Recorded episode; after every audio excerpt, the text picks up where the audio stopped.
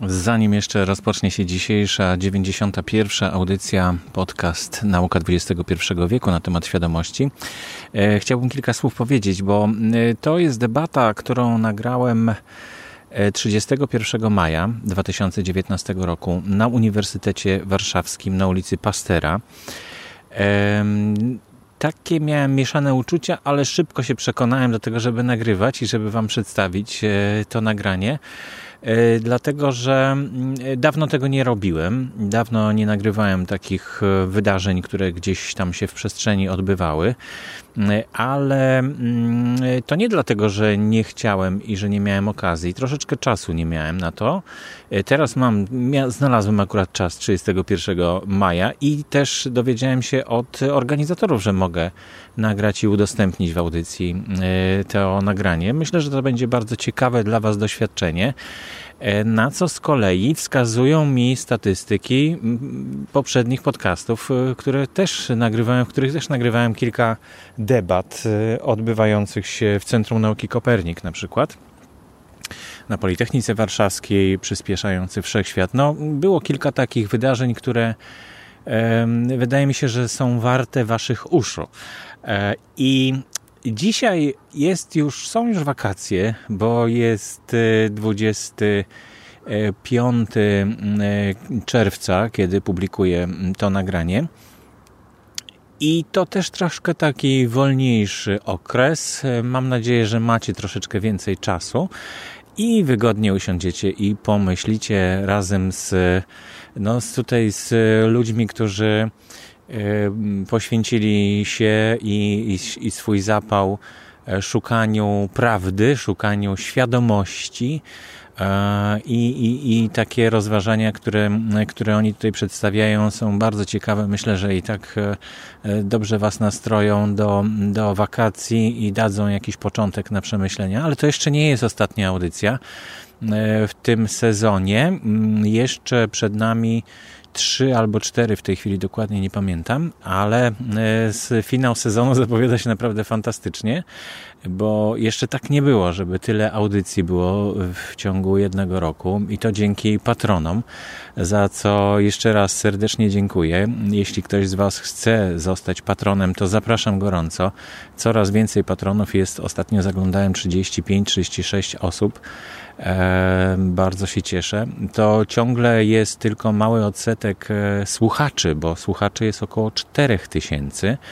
E, więc gdyby tak było, żeby więcej tych słuchaczy e, zechciało wspierać audycję, na pewno byłoby ich więcej, byłyby ciekawsze, mógłbym więcej czasu poświęcić na to, żeby gdzieś pojechać, kogoś namówić, więcej czasu E, poświęcić na to, żeby zdobyć ciekawe materiały do audycji. Ale te, które udaje mi się zdobyć, są na tyle ciekawe, że, że to mi to zupełnie wystarczy. Ale jeśli Wam nie wystarczy, no to, to zapraszam.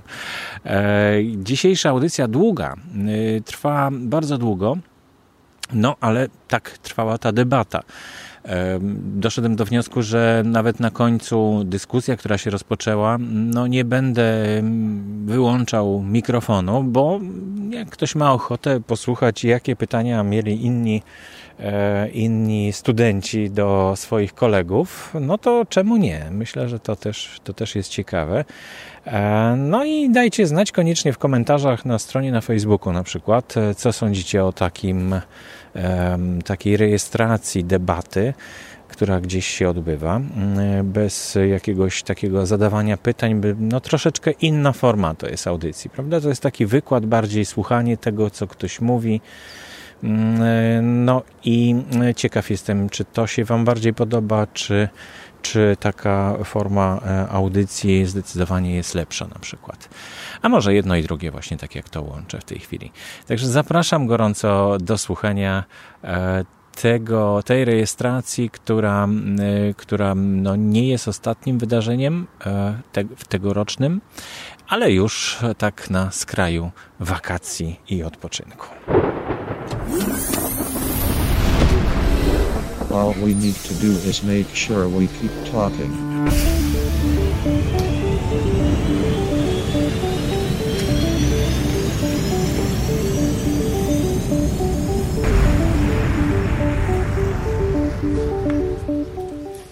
jesteśmy już w większości. Dzień dobry. Witamy wszystkim na pierwszej e, z cyklu e, naszych studenckich debat odnośnie świadomości. Pomysł zrodził się na spotkaniu koleżanek przynależących do dwóch kół, koła neurobiologii i koła filozofii nauki i pomyśleliśmy o tym, żeby zrobić coś w rodzaju debaty, gdzie będziemy mogli spotykać się, mam nadzieję, raz w miesiącu i wspólnie dyskutować o świadomości. Um, nie będę przedłużać, oddam głos naszej moderator Ani, która przedstawi um, zasady dzisiejszego spotkania. Dzień dobry wszystkim, nazywam się Ania Stróż i będę moderować tę debatę.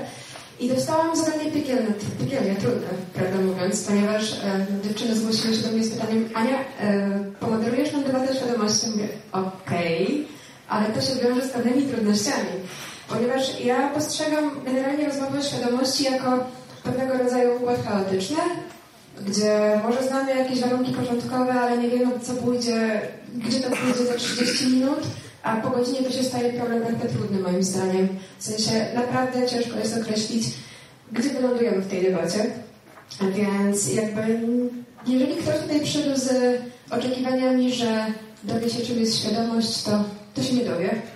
E, ponieważ nie jest to taki koncept, który da się zamknąć w ciągu godziny czy półtorej jakiejkolwiek prelekcji. Zgodzą się tutaj chyba wszyscy profesorowie i panie profesor z E, uniwersytetu, którzy wykładają tak na Wydziale Biologii, jak na Wydziale Filozofii, jak na Wydziale Matematyki i gdziekolwiek indziej właśnie rzeczy związane ze świadomością.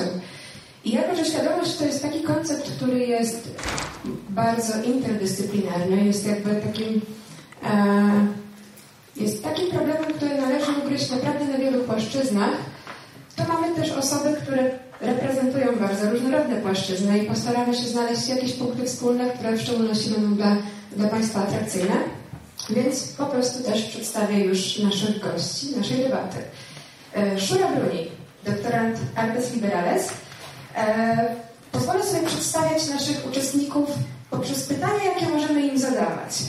Więc jak to jest z subiektywnością w świecie przyrody? Albo jakie są rozwiązania trudnego problemu świadomości? To są pytania, które można kierować do Szory. I jeżeli będziecie mieć jakieś pytania, to kierujcie je śmiało, ale zachęcam, żeby to było na końcu naszej debaty. E, w międzyczasie postaramy się jednak po prostu prowadzić debatę po swojemu. Ostatnie pytania zostawimy gdzieś tam na koniec. Szura, przedstaw się.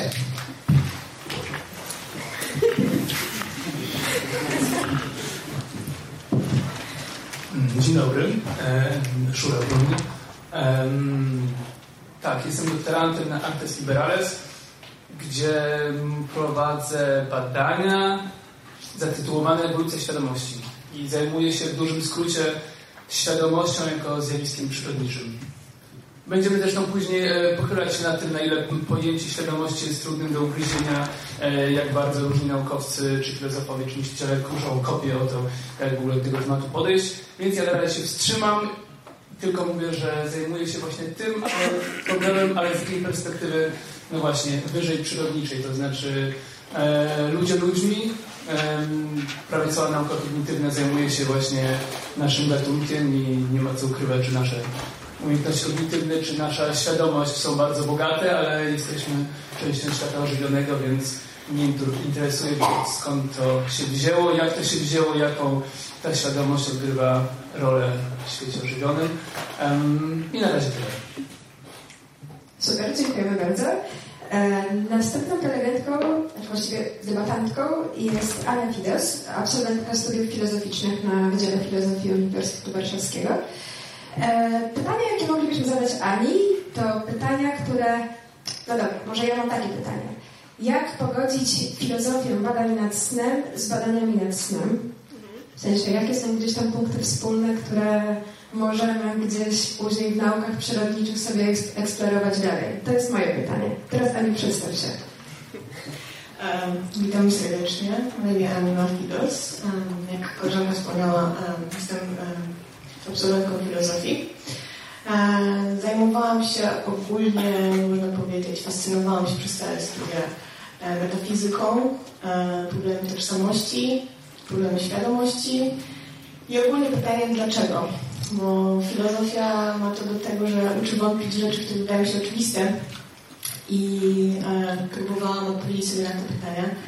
Jak pewnie się domyślacie, e, stało się jeszcze więcej po końcu studiów e, niż było na początku.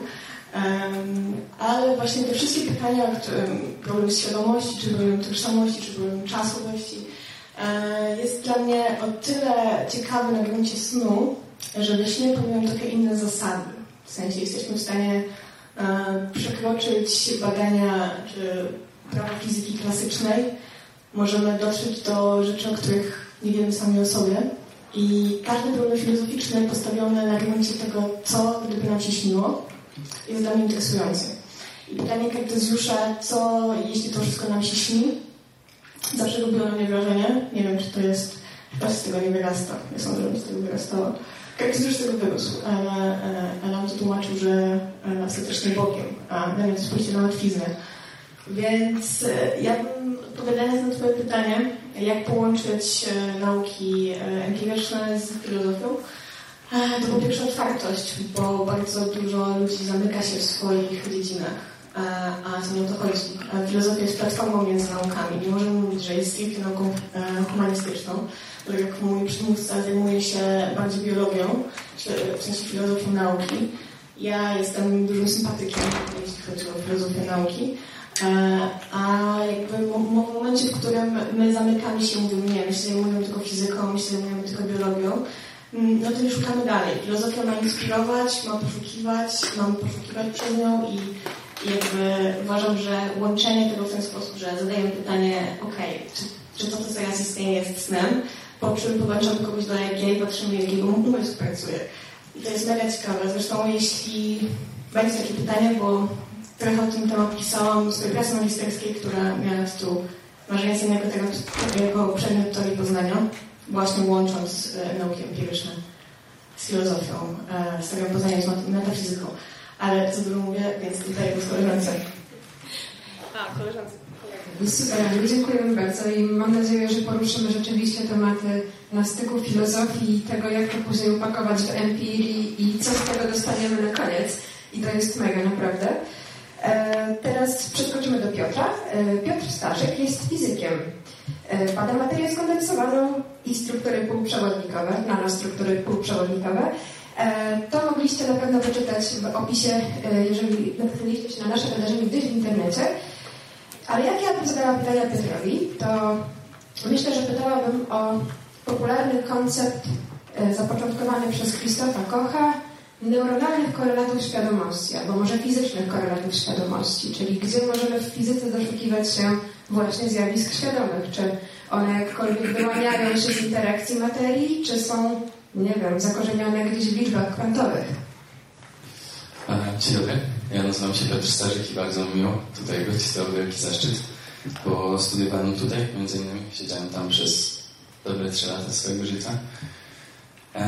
Jeżeli o to chodzi, jeżeli chodzi o to, co interesuje mnie a propos świadomości, to chyba mechanizmy, jakie rządzą tym, w jaki sposób postrzegamy świat, w jaki sposób kreujemy myśli, jak to się dzieje, że myślimy, jak oddziałujemy ze sobą nawzajem i czy mamy jakąś możliwość oddziaływania na siebie poza, poza tym, w jaki sposób działamy ze sobą społecznie.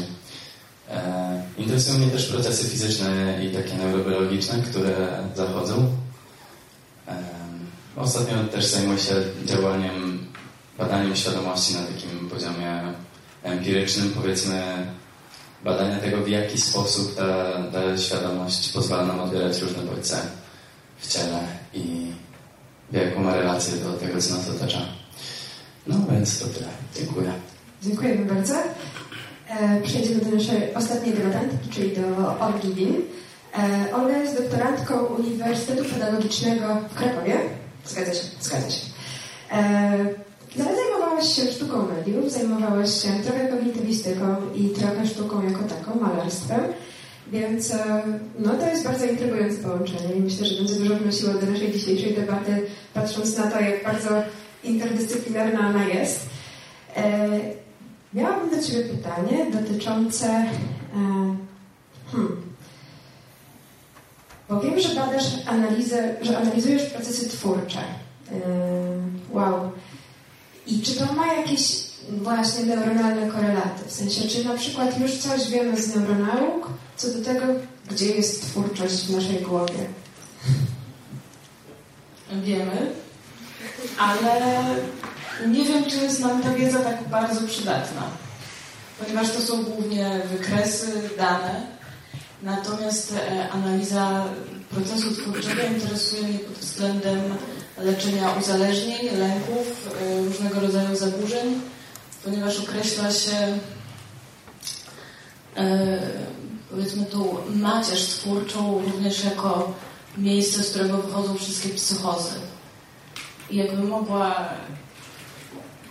parę obrazów pokazać, bo ja właściwie zajmuję się tylko sztuką, a filozofią również, bo nie umiem się nią nie zajmować.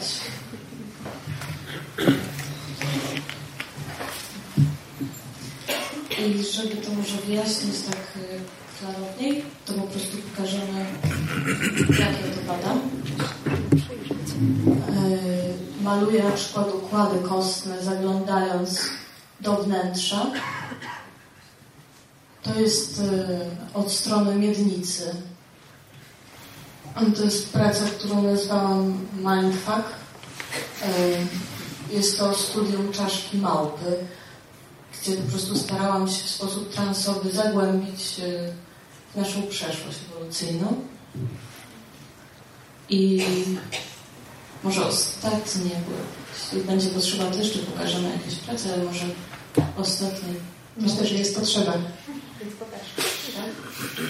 Y, to była praca, która przyśniła mi się, kiedy dostałam za zadanie, żeby namalować sens życia. Ja wciąż tą pracę analizuję, nie do końca wiem, e, dlaczego tak jest. Mam wiele koncepcji, ale przypuszczam, że jeszcze trochę mi zajmie zrozumienie tego, a może całe życie. E, I właśnie to, to przejście między rzeczywistością a snem to miał być ten punkt rozpoczęcia naszej dyskusji. Tak, właśnie tak, więc... Mieszania się obrazów. Dokładnie tak. Myślę, że zaczniemy właśnie od tego, co się dzieje na styku, e, na styku snu i czuwania. Jest to, znaczy właściwie terminologia snu i czuwania e, przejawia się nie tylko w jakichś aspektach filozoficznych, ale na przykład po prostu w czysto medycznych aspektach, ponieważ pozwala nam na przykład różnicować, czy ktoś jest zdrowy, czy nie jest zdrowy, czy na przykład jeżeli ma zachowane cykl czuwania, to czy możemy go kwalifikować faktycznie jako osobę świadomą. Niestety, ale takie kryteria faktycznie gdzieś tam funkcjonują, czy niestety, niestety to jest inna dyskusja, ale ja chciałam zapytać, czy, czy świadomość jako taka robi sobie przerwę? W sensie, czy sen możemy postrzegać jako przerwę od świadomości? I to pytanie zadam Ani. E, dobrze, zacznijmy od tego, że nie do końca. Uważam, że nawet jak śnimy nieświadomie, to mimo wszystko ta świadomość pracuje tylko na poziomie, którym my sami nie jesteśmy, tak nie jesteśmy samoświadomi jako we. Na przykład śnimy, że jesteśmy inną osobą niż jesteśmy w życiu realnym. Przypominamy sobie o tym, kiedy wstajemy i dziwimy się, wow, coś takiego było w mojej głowie. E, ale trudno mi powiedzieć, że jesteśmy wtedy nieświadomi. Natomiast istnienie świadomych snów jako tak pokazuje, że tak naprawdę świadomość nie robi sobie przerw. Bo istnieją badania, pewnie większość z nas e, doskonale słyszała, że e, istnieją badania, które pokazują, że mózg tak naprawdę w czasie snu świadomego funkcjonuje bardzo podobnie jak na jawie. Po prostu te same obszary mózgu się aktywują. Ogólnie też jest taką ciekawostką to, że sen REM, bo sen dzieli się na fazy, jak na NREM i REM. Sen REM, inna nazwa to jest sen paradoksalny. Dlaczego sen paradoksalny? Dlatego właśnie, że mózg po prostu, fale mózgowe są bardzo podobne jak wtedy, kiedy jesteśmy na jawie. Więc myślę, że świadomość nie robi sobie przerw. Może powiedzieć, że potem nam figle w pewien sposób. Później stajemy i próbujemy powiedzieć sobie, wow, o co chodziło w tym śnie? No ale to już jest, to już jest inne pytanie wtedy. Więc e, odpowiedź brzmi nie. Okej, okay, czyli faktycznie już możemy wiedzieć, że świadomość nie robi sobie przerw, ale jednak w jakiś sposób odgraniczamy świadomość od nieświadomości. W sensie jest jakaś negacja świadomości, którą musimy sobie wytłumaczyć w takim razie, gdzie jest ta granica między jednym a drugim. I to pytanie zadam do Szury. E, teraz zapytam o to, czy jakby mm, czy jest jakaś taka deterministyczna granica między świadomością a nieświadomością w przypadku na przykład ludzi, czy coś, czy coś takiego odnajdujemy?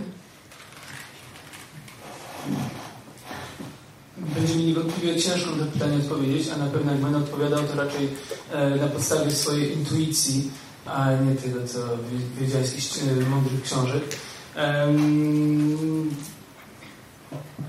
Problem z tym wszystkim, o czym tutaj rozmawiamy, świadomość, umysł, będzie też inteligencja, będzie to język, to są tylko kwestia pojęć. I tak naprawdę w dużej mierze problem jest w tym, że mamy jakieś pojęcia, których używamy nieraz intuicyjnie, w jakimś dyskursie między sobą mówimy, nazywamy coś, a kiedy nagle przychodzi co do czego, to nagle okazuje się, że ta jasna definicja jest trudno dostępna. Tak jest na przykład z kwestią nieświadomości i świadomości. Świadomość już jest jedna sprawa, czyli ta podstawowa, ten temat, który, który jest centralny naszego spotkania. E, odniosę się do świadomości samej, tak? do, do tej nieświadomości, która nie ukrywam jest czymś, co tak naprawdę jest mi e, bardziej obce. Świadomość, e, jedną z ciekawych definicji, znaczy z to jest początek jednej z definicji. Jest to Stanford Encyclopedia of Philosophy, jeden z głównych autorytetów w dziedzinie filozofii. Nieważne, że filozofia jest the most familiar yet the most puzzling aspect of the mind. Czyli z jednej strony najbardziej nam taka najbliższa nam rzecz, a z drugiej strony najbardziej e, zbijająca z pantełyku. E, czy nam odległa. Więc e, już samo to jest niełatwe. Mm, z nieświadomością, cóż, to mi się wydaje, że jest bardziej mimo wszystko kategoria psychologiczna, e, która jest, te, te kategorie są mi bardziej obce, więc chyba w tym momencie wolałbym zawiesić swój osób. Bo czy jest granica między świadomością i nieświadomością? To było to pytanie, tak? Czy możemy być czegoś nieświadomi? W sensie, czy możemy być w stanie nieświadomości, no tak, to bawimy się językowe. Nie będę na to odpowiadał teraz. E, wydaje mi się, że jeśli było, można byłoby spróbować uchwycić pojęcie tej nieświadomości, e, ale ja nie jestem w tym momencie kompetentny ani gotów na to, żeby się do tego odwołać. E, jasne. W takim razie może rzucę pewien przykład z zakresu neuropsychologii. Jest taki fenomen jak widzenie mimo ślepoty. Może część osób się spotkała z tym, bo to jest naprawdę ciekawe zjawisko neurologiczne, które zachodzi wtedy, kiedy pacjent ma uszkodzone obszary pierwszorzędowej kory wzrokowej i mimo tego, że jakby w pełni twierdzi, że nie widzi, w sensie mówi, że nie ma żadnego świadomego perceptu, nic nie jest uświadomione, to potrafi omijać przeszkody. I to jest fascynujące, prawda? że e, faktycznie takie zjawiska zachodzą. I jakby pytanie o to, gdzie jest ta granica, kiedy mówimy o tym, że coś jest właśnie świadome lub nieświadome, tutaj się robi coraz bardziej skomplikowane, ponieważ jest jeszcze, jedno, jest, jest jeszcze jedno zaburzenie. Wystarczy, że obok tego uszkodzonego obszaru uszkodzi się jeszcze jeden i dochodzi do tego, że pacjent twierdzi, że widzi, mimo że nie widzi, ale i tak obmija przeszkody, więc to się robi jeszcze bardziej skomplikowane. I w tym momencie jakby chciałabym się raczej odnieść do tego, że z definicjami chyba o świadomości, też dotyczącymi tego, e, jak sobie gdzieś tam parametryzować świadomość, e, każdy, każdy, nie wiem, każde środowisko badawcze, w zależności od, e, od obszaru zainteresowania mózgiem, no definiuje sobie świadomość trochę w inny sposób. Chyba neurobiolog będzie mówił trochę inaczej o świadomości, niż mówi fizyk i niż mówi psycholog. Więc rzucam takie, taką tezę i teraz chciałabym, żeby ktoś się do niej odnieść, może Olia. Ja tak zaczęłam myśleć o tej nieświadomości i wydaje mi się, że na przykład moja jest zbudowana ze snów, które nie pamiętam, e, ze wspomnień, które nie pamiętam, czegoś, co jest w mojej pamięci, a jednocześnie jest moją niepamięcią. E, nie wiem, czy jak, jak myślisz, bo, bo gdzieś tam skończyłeś na tym wątku. E, czy, czy tak może być?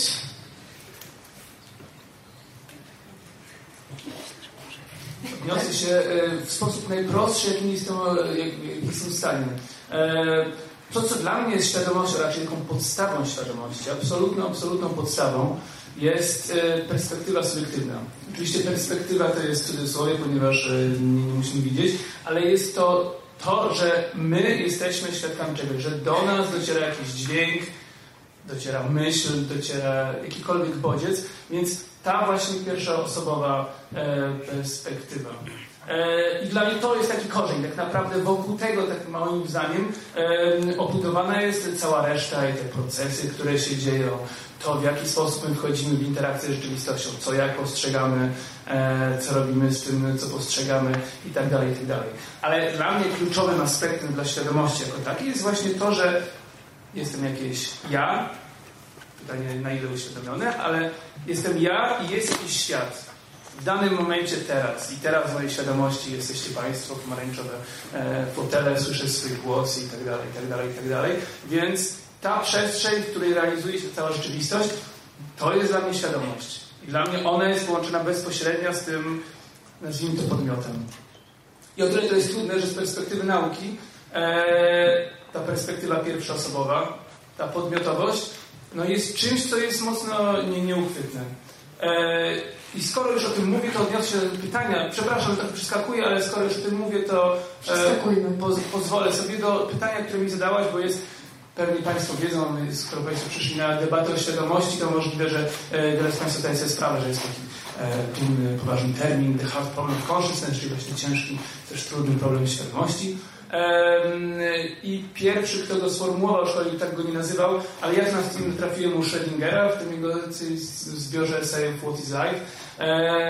I on, szczerze mówiąc, z którego roku jest ten esej, ten jakiś załóżmy może 50 lata, czy coś, się zwracam na to uwagę, że analizował w tym momencie jakąś percepcję człowieka, na przykład, że pada światło, jest jakiś kolorowy obiekt, więc mówią tak, że choćbyśmy my w naukowy sposób byli w stanie zarejestrować tę falę, która e, wpada nam na siatkówkę i jesteśmy w stanie prześledzić całą trajektorię tego, gdzie dociera to do mózgu e, i wszystkie te procesy, nazwijmy to mechaniczne, które e, stoją za, za, za, no właśnie za tym zjawiskiem, to nie jesteśmy w stanie, nauka nie jest w stanie, naukowy opis nie jest w stanie złapać tego doświadczenia, tego wrażenia, tego, że o, widzę, o, słyszę.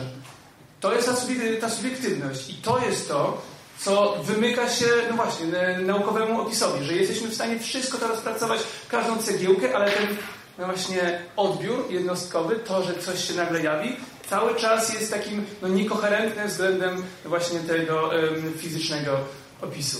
Um, I dlatego to jest dla mnie fascynujące i to jakby jest tą rzeczą, która może nie tyle spędza sens moich spowiedź, co jest jakimś takim moim, no tym, e, ku czemu zmierzam w swoich poszukiwaniach, to jak połączyć, no właśnie, ten ten subiektywizm, to, że jesteśmy podmiotami doświadczeń, wrażeń, myśli, e, jak to coś połączyć, połączyć z naukowym opisem świata.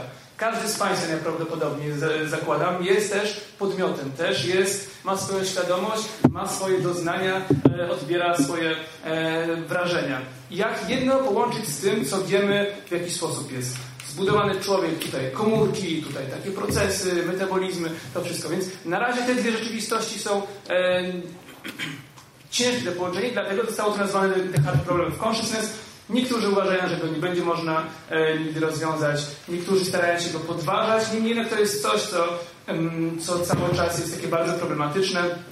Na koniec powiem, że też jest pojęcie the explanatory gap, czyli luka w wyjaśnieniu i to właśnie pokazuje to, że z jednej strony mamy ten świat fizyczny z tymi procesami, a z drugiej strony świat subiektywnych, pierwszoosobowych doświadczeń i jak jedno z drugim zebrać w jedną całość, to jest problem. Na poziomie kwantowym trochę tych problemów znika, ale pojawia się szereg nowych. Owszem. Ale to jest dyskusyjnie, też jest ciekawe, na ile fizyka kwantowa, ale też nie będę teraz już, zdominowałem te parę ostatnich minut. Niemniej jednak to sprawa jest jak najbardziej otwarta.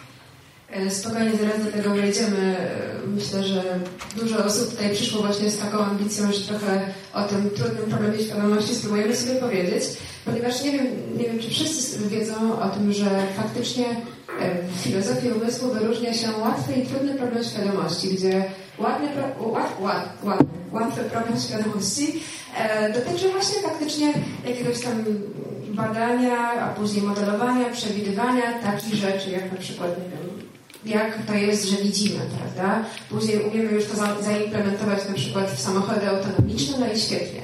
Tak samo nie wiem, jak to jest, że słyszymy i potrafimy robić implanty ślimakowe, które e, pozwalają ratować ludziom słuch. Ale jest jeszcze trudniejszy problem, który faktycznie nie jest taki oczywisty i jakby faktycznie jest ością, e, ością każdego, kto mówi o tym, że roboty wkrótce uzyskają świadomość czy coś takiego. I jest to trudny problem świadomości, czyli e, zagadnienie, w którym e, właśnie tymi subiektywnymi doznaniami zmysłowymi, o których mówił Szura, może zacytuję po prostu, ponieważ istnieją poznawalne jakościowe cechy tego, co dane, które mogą się powtarzać w różnych doświadczeniach i dlatego są pewnym rodzajem uniwersaliów. Nazywam je qualia. To jest słowo klucz. Quale jest bezpośrednio oglądane, jest dane i nie jest przedmiotem błędu, ponieważ, ponieważ jest czysto subiektywne.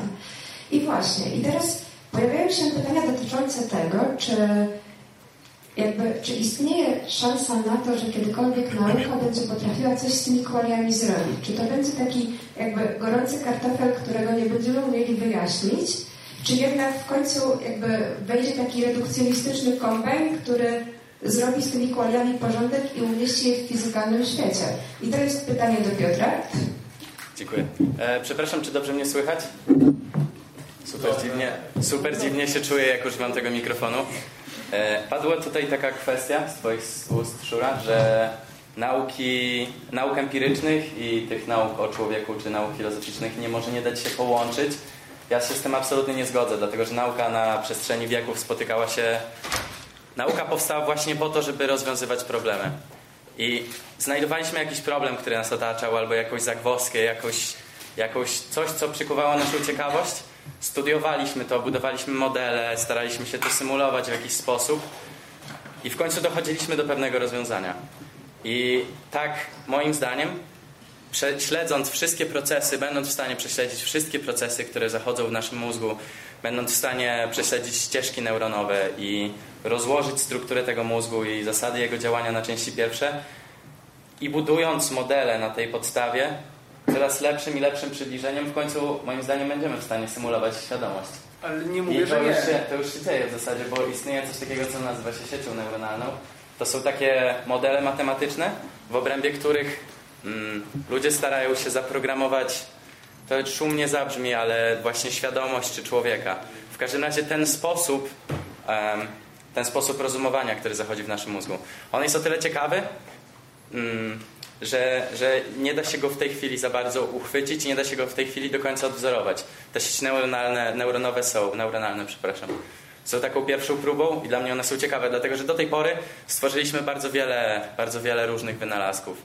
Właściwie z każdym przybliżeniem naukowym, z każdym następnym odkryciem świadomość była i to, w jaki sposób działa nasza percepcja, była porównywana do tego odkrycia. Egipcjanie bardzo dawno temu nie wierzyli w to, że mózg jest jakimkolwiek ważnym organem i po prostu wyrzucali go z ciała, jak balsamowali te ciała. E, z kolei Arystoteles stwierdził, że dusza mieszka w ciele, e, mieszka w sercu, przepraszam. To jest romantyczna, romantyczna wizja. Kartezjusz myślał, że dusza wnika, czyli nasza świadomość wnika przez szyszynkę do głowy. Później nadszedł Leonardo da Vinci, który, który próbował stworzyć mechanicznego człowieka, wierząc w to, że umysł jest zestawem mechanizmów zegarowych i tak dalej. Później ludzie mm, po odkryciu mechanizmów silników parowych stwierdzali, że nasza świadomość jest takim zbiorem konkurencyjnych procesów, które się w sobie ścierają nawzajem. E, I to dzieje się w głowie. Historycy twierdzą, że właśnie dlatego Freud wymyślił swoją teorię id, ego i superego. No i dalej możemy sobie myśleć o tym, jak powstały telefony i myśleliśmy o tym, że to jest taka sieć połączeń ciągle przepływających sygnałów, aż doszliśmy do momentu, w którym wynaleźliśmy tranzystor i byliśmy w stanie stworzyć komputer. Problem z mózgiem i z naszą świadomością jest taki, że dokonujemy w mózgu obliczeń tak szybkich, że komputer, który byłby potrzebny do wykonywania nawet w tej chwili tych obliczeń, byłby prawdopodobnie wielkości całej Warszawy. Bo chociaż mamy neurony, które działają zdecydowanie wolniej od tranzystorów i od procesora, który możemy mieć w komputerze, to dzięki temu, że nasz, nie wiem jak to nazwać w tej chwili, nie chcę tego porównania robić, ale program w głowie, nasza świadomość jest zaprojektowana w taki sposób, że jest w stanie robić wiele operacji jednocześnie, nasza podświadomość w zasadzie, rozwiązuje wiele problemów dużo szybciej niż, niż komputery są w stanie teraz.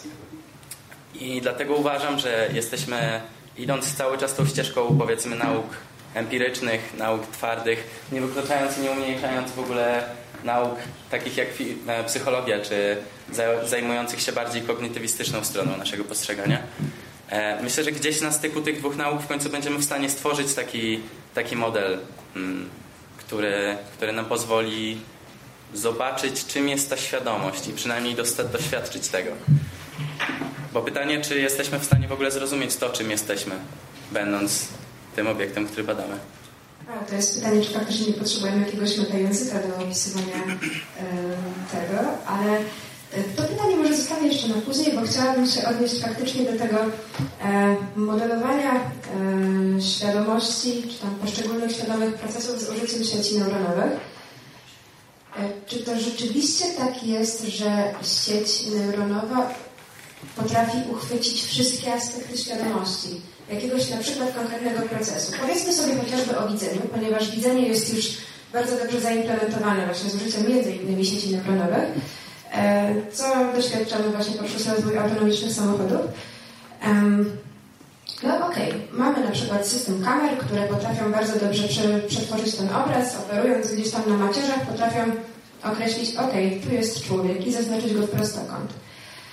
I to jest łatwy problem świadomości, tak bym powiedziała. Natomiast jeśli chodzi o trudny problem świadomości, czyli doświadczenie towarzyszące temu, że się zobaczy człowieka, to czy sieć neuronowa potrafi to zrobić? I to pytanie kieruję do Ani. Ciekawe.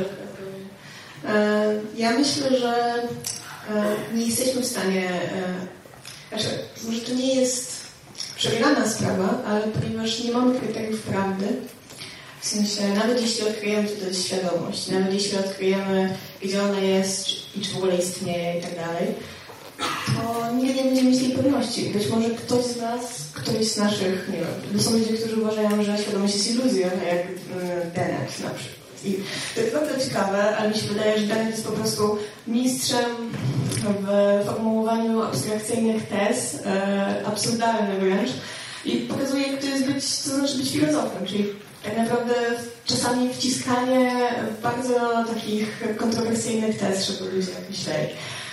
Myślę, że bazowanie na tym, że świadomość jest iluzją, samo sobie musi zakładać świadomość, prawda? Czy że jest taki fenomenem. E, ale na początku e, zaczęłam mówić, że nie mamy kryteriów prawdy, nie mamy kryteriów tego, czym ta świadomość jest i nie mamy punktu odniesienia. E, Blaine Pascal napisał coś takiego bardzo ładnego i filozoficznego, że człowiek jest nie jest stworzony do tego, żeby tą prawdę osiągnąć, tylko żeby do niej dążyć. I przez to, że my spotykamy się tutaj, każdy z nas ma jakiś punkt widzenia na temat tego, czym jest świadomość. Tutaj koleżanka robi bardzo piękne malinki, czy ludzie robią, grają muzykę. Ja też mam przykłady e, obrazów e, znanych e, malarzy, którzy inspirowali się z tym. To próba wytłumaczenia świadomości według mnie jest po prostu jakby to powiedzieć, ciągłą poszukiwaniem. I nie wiem, czy to jest nawiązanie do Twojego pytania, ponieważ e, jakby neuronalny korelat świadomości, okej, okay, może nawet jesteśmy w stanie gdzieś je jakby znaleźć jakieś podłoże stricte biologiczne, ale co jeśli nie możemy wytłumaczyć pytania, dlaczego w ogóle one istnieją? Okej, okay, to faktycznie y, słusznie, że należy spojrzeć na to bardziej fundamentalnie i też jakby zastanowić się, czy problem jest e, odpowiednio postawionym problemem. E, bo tak jak też powiedziałam wcześniej, chyba różne dyscypliny e, nauki sobie ten problem różnie parametryzują, prawda? E, nie, nie wiem, na przykład w filozofii e, umysłu z kolei są ciekawe koncepcje, które e, pozwalają też przypisać świadomość, nie wiem, kamieniowi, prawda? No tak, pan psychizm, dlatego, że pan psychizm to jest, e, pan psychizm e, to jest jakby taki pogląd, że wszystko ma świadomość, że stół ma świadomość, że powietrze ma świadomość i tak dalej. No, zakładając w ten sposób, że ta świadomość jest ogólna, że mamy taką świadomość e, kolektywną, że my tworzymy w tym miejscu jakąś świadomość, no, jest ciekawa, ale według mnie trochę... Dobra, nieważne co jest według mnie. Myślę, że... Myślę, że e, taka, ten panpsychizm prowadzi do innych pytań, które są stricte etyczne. bo jeśli zakładam, że wszystko ma świadomość, e, a pytanie właśnie, co konstytuuje byt, e, które zasługuje na traktowanie etyczne, bo nie wiem, niektórzy uważają, że zwierzęta nie mają stanów mentalnych, nie mają świadomości, więc nie kwalifikuje się ich jako byty, które jakby trzeba w jakiś sposób etyczny postrzegać. E, więc pytanie właśnie związane z panpsychizmem według mnie staje pytanie bardziej kwestii takiej filozofii, no, etyki, można powiedzieć. E, no tak, ale to jest też przesadzone. Tak samo, że świadomość jest tak naprawdę wszystkim. No, no myślę, że to jest ciekawe. Ale uważam, że ogólnie ktoś musi posiadać świadomość, w sensie, że byt. Nie ma czegoś takiego, że ta świadomość jest w powietrzu, po prostu. Chyba to jest świadomość Boga, ale nie szłabym tą stronę. Okej, okay, to teraz stawiam mnie w trudnym położeniu, ponieważ e, jakby próbuję to ugryźć tak, żeby faktycznie poprowadzić też e, przez temat, który bo powiedziałaś, powiedziałaś między innymi właśnie o świadomości kolektywnej i to jest bardzo intrygujący temat, do którego chciałabym za chwilę dojść ale żeby zrobić to etapami, chciałabym najpierw zacząć od świadomości ciała i od ucieleśnienia jako koncepcji w filozofii umysłu. I pytanie to skieruję zaraz do Olgi, tylko pytanie muszę jeszcze sformułować. Na ile ciało konstytuuje świadomość? Ciało jako całość z umysłem? O, to jest trudne. Bo teraz powiedzmy sobie, czym jest umysł i odniesie się do domu. Ciało jako... Być może umysł ma jakieś przejawy fizyczne i wtedy, wtedy byłby częścią ciała, ale tego nie wiemy. Więc dobrze, wróćmy do konstytucji. Hmm. Ja sprawdzałam, e, sprawdzałam świadomość na sobie swojego ciała i tego, jak mogę nawiązać kontakt z tą świadomością, ponieważ liczę na to, że ona we mnie jest. I e, aby to zrobić, używałam swojej krwi do malowania. Był to cały proces, który skupia się e, na obserwacji wszystkiego, co się da. To też wiązało się z, z tym, że nie chciałam sobie zrobić krzywdy, oczywiście E, pobierałam krew i na przykład malowałam swoje serce właśnie ze względu na różne teorie e, z historii filozofii odnośnie co tam w tym sercu możemy znaleźć. I w ten sposób starałam się ukonstytuować tą świadomość ciała. Podobnie uważam, że wszelkie praktyki związane z postami, wyciszeniami, one budują jakieś takie mosty E, ponieważ odcinają nas od tego zewnętrza, a jednocześnie w zupełnie nowy sposób otwierają nas na to, co jest dookoła nas. E, I myślę, że to się musi, znaczy musi, to, to się może konstytuować, to się może zmieniać. Mamy na to wpływ, co nasze ciało wie, co odczuwa to jest nie tylko ta percepcja tego, co jest dookoła, dookoła nas, ale wszystkie procesy, które zachodzą wewnątrz, związane mm, z kreacją, z degradacją, destrukcją, y, to wszystko jakoś określa no, tą, tą świadomość ciała. Super, dziękuję. I chciałabym to skonfrontować też z opinią Piotra, bo wiem, że Piotr zajmuje się świadomością ciała, świadomością ruchu i bardzo chciałabym poznać właśnie Piotra zdanie na temat e, ucieleśnienia i tego, jak faktycznie e, jaka jest rola ciała jako takiego w, w świadomości i nie wiem, w interakcji też ze środowiskiem, to, to też również. Hmm, może zacznę od tego, że dla mnie świadomość w ogóle nie ma sensu mówić o takim koncepcie jak świadomość jako jakieś jednostkowe miejsce w ciele, ona jest po prostu bardzo rozproszona.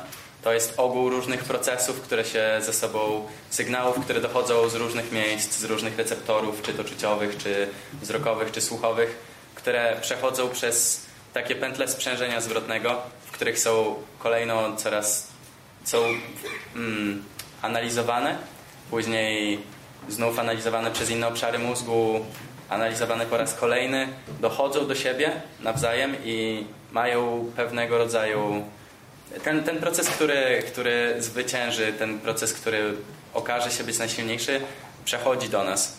I mamy też wspaniałe narzędzia w głowie do tego, żeby racjonalizować to, że te wszystkie procesy nie są ze sobą sprzężone.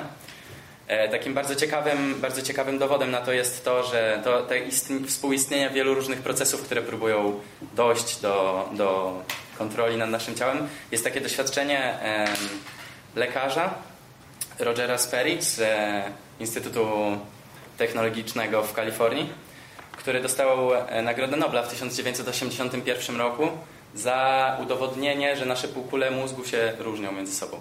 I to, co on robił, to leczył pacjentów, którzy mają epilepsję, dochodząc do wniosku, że epilepsja jest wynikiem takiego sprzężenia zwrotnego pomiędzy lewą i prawą półkulą, sygnału, który się po prostu zapętlił i przeskakuje z jednej strony na drugą. I doszedł do wniosku, że w takim razie to, co trzeba zrobić, żeby wyleczyć tych pacjentów, to po prostu przecinać połączenie pomiędzy tymi półkulami.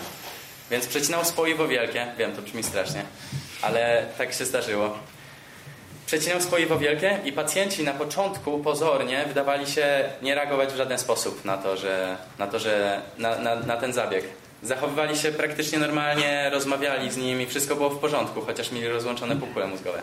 Schody zaczynały się wtedy, kiedy na przykład e, chcieli przytulić, kiedy jeden z pacjentów chciał przytulić swoją żonę, a zamiast tego jego druga ręka uderzyła żonę. Bo okazało się, że procesy, które rządzą, jak udowodnił e, Sperry, lewa i prawa półkula są, e, mają, różne mają różne role, czyli na przykład kontrolowania osobnych mm, połówek ciała. Więc e, bazując chociażby na tym, na tym dowodzie, ja bym stwierdził, że ta świadomość i to jest taki zlepek tego wszystkiego, co odczuwamy, tych wszystkich doświadczeń empirycznych, które dochodzą do naszego, do naszego mózgu. I przez to, że nie mamy innej bramy do świata tak naprawdę niż przez nasze zmysły, możemy go próbować intelektualizować, ale ja raczej stoję po stronie, po stronie tego, że praktyka daje nam dużą, większą część, do, dostarcza nam ogromną część informacji o tym, jak, jak sami funkcjonujemy.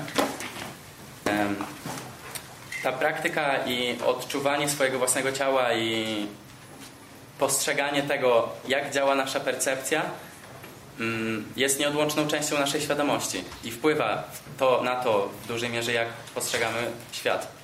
To widać też po tym, jak jest skonstruowana nasza nauka i to, w jaki sposób konstruujemy nauki empiryczne. One są skonstruowane w taki, a nie inny sposób właśnie dlatego, jak postrzegamy świat. To, w jaki sposób formujemy matematykę, czy fizykę, czy wszystkie inne prawa przyrody, to nie są prawa, to są prawa, które mogłyby nie zostać sformułowane, gdyby nasza świadomość wyglądała inaczej. I e, przechodząc trochę do końca, bo znowu się rozgadałem, przepraszam. E, no, ja jestem absolutnie zdania, że, że utrata kontaktu z własnym ciałem i zamknięcie się gdzieś tu w obszarze mózgu, jeżeli ktokolwiek, albo w jakimkolwiek innym obszarze, jeżeli w ogóle chcielibyśmy mówić o tym, że, że świadomość znajduje się w ciele, moim zdaniem tak, e, to, to nie, możemy, nie, nie możemy rozłączyć tych dwóch czynników po prostu. One są bardzo ważne, dlatego że nasze ciało jest bramą do tego, jak postrzegamy rzeczywistość. To, jak postrzegamy rzeczywistość, daje nam informację o tym, kim jesteśmy, jacy jesteśmy. Dziękuję. Super, dzięki wielkie. E, odniosę się do jednej rzeczy. Podałeś bardzo ciekawy przykład e, tej kliniczny dotyczący pacjentów, którzy mieli dokonaną kolozotomię, przecięcie właśnie spojrza wielkiego. E, jest takich przy, przy, przypadków w medycynie Właściwie tak interesujących przypadków bardzo dużo. Jednym z popularniejszych e, przypadków, który gdzieś tam dał też początek neuropsychologii klinicznej jest historia Phineasa Gage'a, który e, był e, pracownikiem chyba kolei amerykańskich, to był XIX wiek i stalowy pręt mniej więcej o takiej średnicy przebił mu czaszkę, wchodząc tutaj do, e, lewym oczodołem i następnie przechodząc przez, e, przez płat czołowy. I co jest interesujące, to to, jak zmieniło się zachowanie tego człowieka właściwie natychmiast po tym wydarzeniu, ponieważ on to przeżył, pręd został wyjęty, ten pan następnie był też, jakby dołączył do takiego obwoźnego cyrku i był pokazywany, że, że ocalał generalnie po takim wydarzeniu, pokazywał się z tym prętem. Ale co jest ciekawe, to to, że ze spokojnego i pracowitego człowieka zmienił się w człowieka agresywnego i impulsywnego. Wystarczyło takiego typu uszkodzenie. I wiemy dobrze z całego szeregu badań w neuropsychologii klinicznej, że uszkodzenia mózgu powodują zmiany osobowości. A jak to jest ze zmianami w świadomości, to pytanie kieruję do Szury. Jeżeli odpowiadałeś, to powtórzę. No tak, jednym, jednym zdaniem. E... nie, nie, bo jak, jak miał wypadek... Nie, nie, nie. To powiedzmy sobie może w ten sposób. E, jak to jest z... E, no właśnie z relacją między cielesnością a świadomością? To jest pytanie, które już trzeci raz zadaję, ale chcę też poznać właśnie Twoje zdanie dotyczące tego. Bo wiemy, jak to jest między cielesnością a osobowością. Wiemy, co się zmienia mniej więcej, w sensie jak uszkodzimy komuś na przykład e, lewy to, że wiemy, to jest czegoś tam. To znaczy aproksymujemy sobie to w skanerze MRI na przykład. Ale jeśli chodzi, o badania, przepraszam, jeśli chodzi o badania mózgu, to ja trochę to porównuję, że jesteśmy w tym momencie, jak może dopiero budowano pierwsze teleskopy gdzieś tam, nie wiem, e, czy to nie będzie Kopernik, który patrzy w niebo. jesteśmy w badaniach mózgu naprawdę bardzo, bardzo, bardzo na początku. Tak, o, może jakbyśmy patrzyli lornetką na, na, na gwiazdy i starali się coś e, z tego wyciągać. E, ale to nie jest odpowiedź na Twoje pytanie, więc przepraszam, teraz i kontynuuj. Więc moje pytanie będzie takie, jaka jest relacja między cielesnością a świadomością w Twoim przekonaniu? Możesz to odnieść nie tylko do człowieka, w sensie możesz to odnieść ogólnie do, do, do, do, do różnych stworzeń tego świata. Świadomość realizuje się za sprawą ciała. Ja jestem nie jestem być przeciwnikiem, bo to takie dość mocne i fundamentalne, ale e, oddzielania umysłu od ciała jakoś do końca mi to nie leży, bo jedno jest bezpośrednio związane z drugim, jedno jest jedną stroną monety, drugie jest drugim. Um, widzimy różne rzeczy, bo mamy oczy, słyszymy różne rzeczy, bo mamy uszy.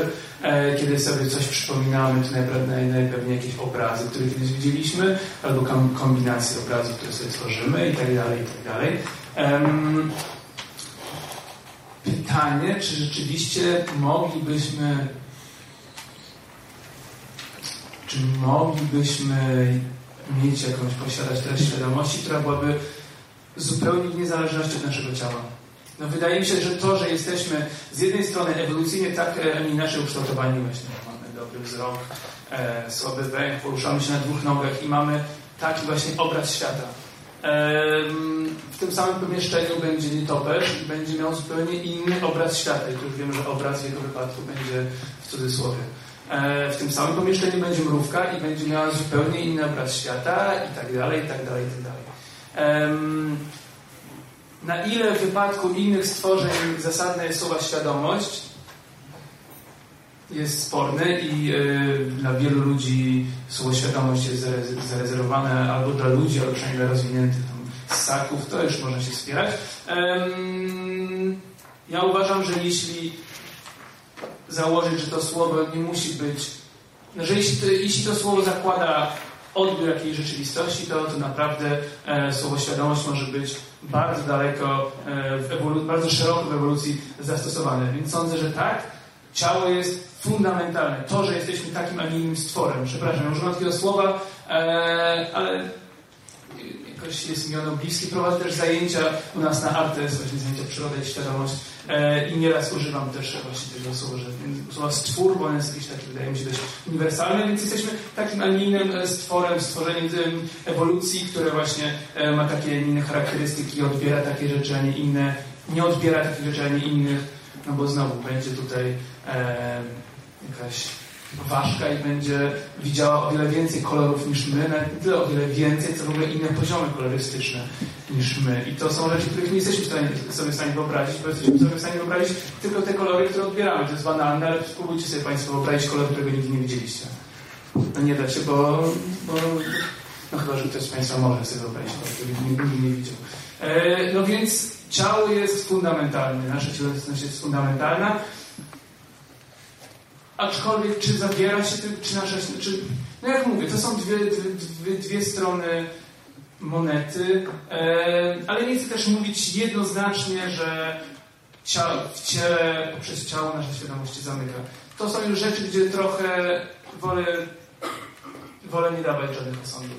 Ale ciało jest fundamentalne i e, jest e, ten kierunek nazwijmy to, czy nauk kognitywnych, czy filozofii umysłu właśnie e, embodied cognition, które zakłada właśnie, podkreśla fundamentalność tego, e, no, że nasze ciało, a nasz umysł są nierozerwalne i nasz umysł, czyli no, treść naszej świadomości, też to jak myślimy, na co zwracamy uwagę, co rejestrujemy, czego nie rejestrujemy, to wszystko jest uwarunkowane tym, że jesteśmy takim, a nie innym gatunkiem.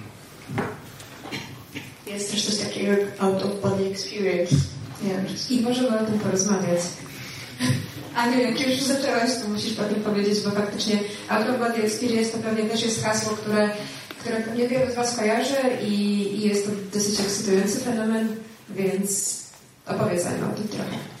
No, ja niestety czegoś takiego nie przeżyłam, więc nie mogę powiedzieć, że jak było i czy tak jest, e, ale no, mm, tutaj bym bardziej pomyślała o tym, w jaki sposób e, możemy, e, gdzie znajduje nasza świadomość.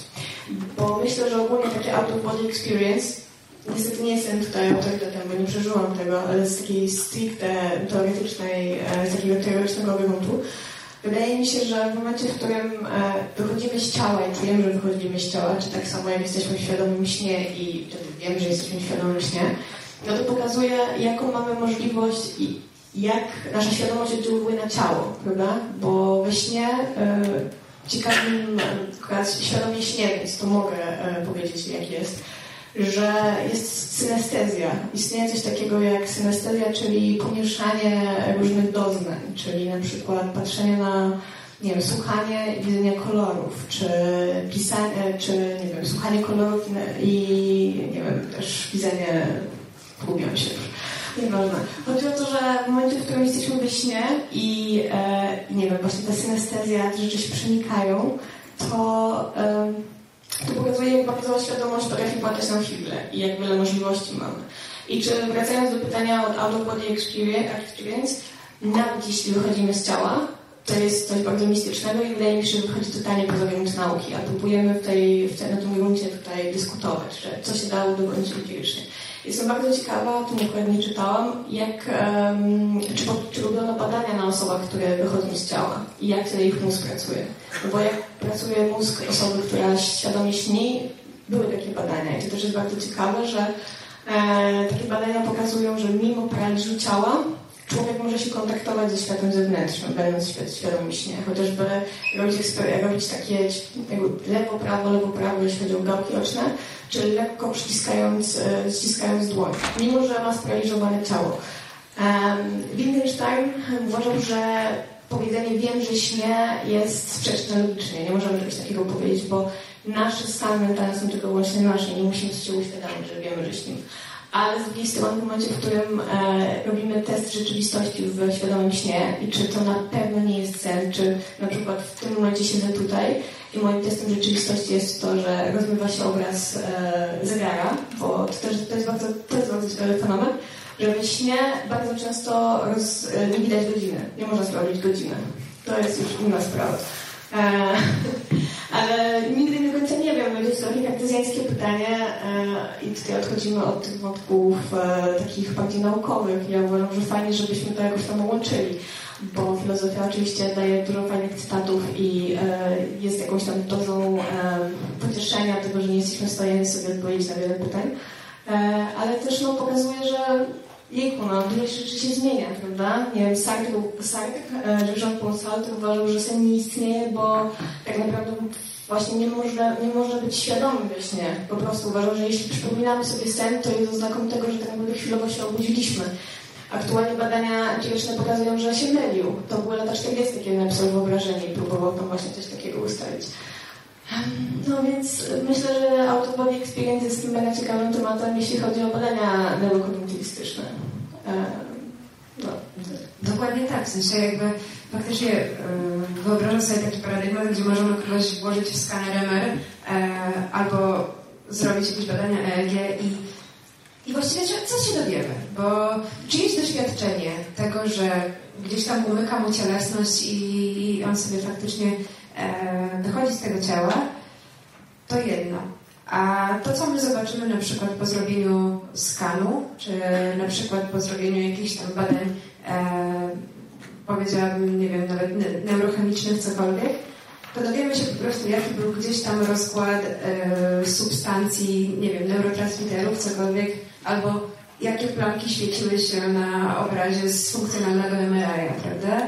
I jakby jak to, w sensie taki jakby neuronalny korelat tego, ma się do tego doświadczenia, czyli to, czego dotykaliśmy, qualia w pewnym sensie.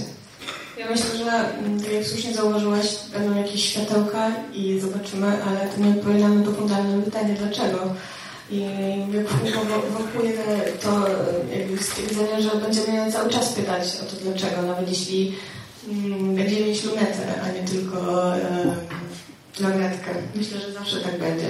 Po prostu. E, jeśli, e, jeśli chodzi o, o tę kwestię tego, czy możemy wyjść z ciała, no to to jest przeżycie czysto subiektywne. I człowieka to zmienia, człowiek inaczej patrzy na rzeczywistość, w momencie, w którym sobie uświadamia, że może właśnie osiągnąć inny stan świadomości, jak świadomym śnie, czy wychodząc z, z ciała. To już jest jego przeżycie. My patrzymy to, na to, jaki ciekawy fenomen, bo wow, można takie rzeczy osiągać. E, ale myślę, że to, nie, to, że to nam nie odpowie stricte dlaczego, to nie znaczy, że to nie jest warte badania, bo być może, nie wiem, zobaczymy, że pewne e, pewne rejony mózgu, w sensie pewne części mózgu reagują tak, a nie inaczej i będzie można to porównać albo połączyć z jakimiś innymi badaniami na temat tego właśnie, nie wiem, e, Alzheimera albo innych takich badań, bo to jest bardzo ciekawe, jak ludzie zapominają e, i o czym wtedy śnią. W sensie, że ludzie na, na co dzień zapominają swoje imię, imię, ale mimo wszystko, jak tutaj powiedziałaś na początku, myślę, że e, jakby sen czy nieświadomość i to, jak śnimy nieświadomie i widzimy pewne obrazy, to tak naprawdę wszystko to są takie amalgamat wszystkich rzeczy, które widzieliśmy, bo gdzieś tam gdzieś musieliśmy widzieć. Tak samo jak słowa, których mówimy, chyba to są neologizmy, kiedyś już je słyszeliśmy. Więc e, to wszystko się po prostu kondensuje. Mamy za dużo informacji, nie przetwarzamy tych informacji. A nasz umysł e, to też jest bardzo ciekawe i też chyba troszkę już e, przeciągam, ale e, cudowna, cudowna e, definicja rzeczywistości. Rzeczywistość jest świadoma plus resztą wszechświata. Możemy się skupić na bardzo wielu rzeczach. Możemy analizować, patrzeć na ten zegar i myśleć. Możemy wyjść z tej sali i popatrzeć sobie w niebo. Możemy robić bardzo, bardzo dużo rzeczy. E, I skupiać na tym swoją uwagę. W momencie, w którym mamy świadomość pewnych rzeczy, nie możemy mieć świadomości wszystkiego, więc skupiamy daną rzecz, daną uwagę na, na jednej rzeczy i przez ten pryzmat patrzymy na różne problemy, prawda? Nie wiem, teraz rozmawiamy o różnych rzeczach związanych ze świadomością, mamy podobne zainteresowanie, patrzymy na to zupełnie inaczej, architektura to jest super rzeczy, myślę, że każdego tutaj z nas, bo po prostu to pytanie fundamentalne zadajemy na inny sposób. Więc e, to, jak na to skierujemy uwagę, uważam, że też bardzo determinuje to, w jaki sposób e, możemy wytłumaczyć E, wytłumaczyć no, świadomość, czy właśnie badania, które mamy przeprowadzać. Czy ja tak. mogę zadać tutaj pytanie pomocnicze, bo chciałem się odnieść do dwóch rzeczy, które powiedziałaś, mianowicie do świadomego śnienia mhm. i do przywiązywania uwagi. Mhm. Nie wiem, czy zwróciłaś na to kiedyś uwagę, bo to jest dla mnie ciekawe doświadczenie, nigdy sam go nie przeżyłem, ale gdzie masz wrażenie, że jesteś wtedy, kiedy świadomie śnisz? Czy masz wrażenie, że jesteś w swoim własnym ciele? Tak, nigdy nie miałam świadomego snu, w którym byłam kimś innym. I też e, to jest duża sztuka i to naprawdę trzeba być tybetańskim mnichem, żeby prowadzić swoje alternatywne życie w śnie albo zmieniać się w kota. E, ja, e, ja miałam o tyle ciekawe doświadczenie ze świadomym śnieniem. Niestety nie jestem w tym sprawna, że pójdę spać i wiem, że będę mieć e, świadome sny. Też ostatnio usłyszałam, że witamina B pomaga w świadomym śnie, w śnienie i być może teraz będzie lepiej, ale B12, B6 w ogóle. Um, ale w momencie, w którym e, ciekawe jest świadomość to, że mm, próbujesz sobie przypomnieć, jak robisz testy rzeczywistości, e, musisz się przygotowywać. No, Okej, okay, ludzie mają niektórzy także świadomie po prostu. E, ale nie doceniają tego w momencie, w którym próbują świadomie śnić, bo ja na przykład zobaczyłam, wow, może świadomie śnić, chciałabym to osiągnąć, chciałabym zobaczyć, jak to jest czytam o tym i, i dowiaduję się, rób testy rzeczywistości, musisz cały czas myśleć o tym, czy nie śnisz. I myślę sobie, okej, okay, fajnie, nawet jest taka aplikacja, w której możesz przypominają ci, czy przypadkiem teraz nie śnisz. I, i, tak, i to jest super, że w nocy też jest taki dźwięk, który teoretycznie ma ci pomagać w momencie, w którym śnisz, żebyś też go słyszał i nieświadomie... Jak ten bączek w incepcji, tak? Tak, tak, tak, ale to jest, to jest aplikacja. To jest naprawdę fajne. Nazywa się e, e, I w momencie, w którym jesteś we śnie i nagle zauważasz, że do końca nie wiesz, jak to się stało, że jesteś w tym śnie. W sensie nie ma przyczynowo-skutkowego e, ciągłości. Na przykład teraz wiem, że jestem tutaj, wsiadam do autobusu i tak dalej, byłam w pracy, a następnego dnia będę wiedziała, że byłam w pracy, bo coś tam się stało i to nie było tylko w mojej głowie. Ale w momencie, kiedy jestem w świadomym śnie, e, wiem, że tak naprawdę wszystko dzieje w mojej głowie i poznaję świat na nowo. W sensie czuję, jakbym była dzieckiem, które nagle się dowiaduje pewne rzeczy. I kurczę, tak rzeczywiście jest. W sensie my jesteśmy dziećmi e, i w pewnym momencie mówimy, że jesteśmy świadomi, prawda? W pewnym momencie nie pamiętamy swojego życia, jak mamy lat jeden czy dwa. Super, jak pamiętamy cokolwiek. Mamy jakieś impresje po prostu tego, co się działo wcześniej. I nagle jesteśmy świadomi, nagle pewne rzeczy, pewne rzeczy wiemy, później potrafimy abstrakcyjnie myśleć. I to czas się nakręca, więc ja myślę, że uwaga i świadomość ma bardzo duże znaczenie. Nieważne, czy to jest sen, czy to jest, ja, czy to jest jawa, e, ale jak w momencie snu e, ta uwaga po prostu, że jest w danym miejscu dlatego, że nie wiem, nie wiesz, nie potrafisz odtworzyć, dlaczego w danym miejscu jesteś, jest po prostu e, pomocna. Chyba się pogubiłam, ale tak, chodziło właśnie o to. Tak, jeśli chodzi o, o to, jak uwaga gdzieś tam też konstytuuje nasze świadome doznania, to jest to bardzo ciekawe zagadnienie, ponieważ uwagę można sobie przybliżyć jako taki gigantyczny filtr, który e, pozwala nam przetrwać, ponieważ wyzbywa nas jakby od wielu różnych doznań, których wcale, które wcale nam nie są jakoś tam przeżyciowo potrzebne w naszej funkcji przetrwania w świecie. E, taka jest mniej więcej rola uwagi ogólnie, więc ona w świadomości na pewno ma dużą rolę, ponieważ jakby e, to, co jest przedmiotem świadomości, to jest to, co przejdzie przez filtr uwagi raczej. E, chociaż też nie wiem, czy nie dałoby się tego podważyć na gruncie jakichś różnych neuropsychologicznych doniesień. Ale jeśli chodzi o out of body experience, to miałabym pytanie do Olgi, czy out of body experience e, w sztuce, jak to się gdzieś tam ma i z czym to się je i czy to się robi generalnie? Tak, jest taki artysta, nazywa się Andrzej Dudek-Direr i jest to człowiek, który opowiadał mi można się zapoznać z jego twórczością, dosyć dużo mówi. E, o ile mówi, o, ile występuje, bo raczej żyje w odosobnieniu we Wrocławiu.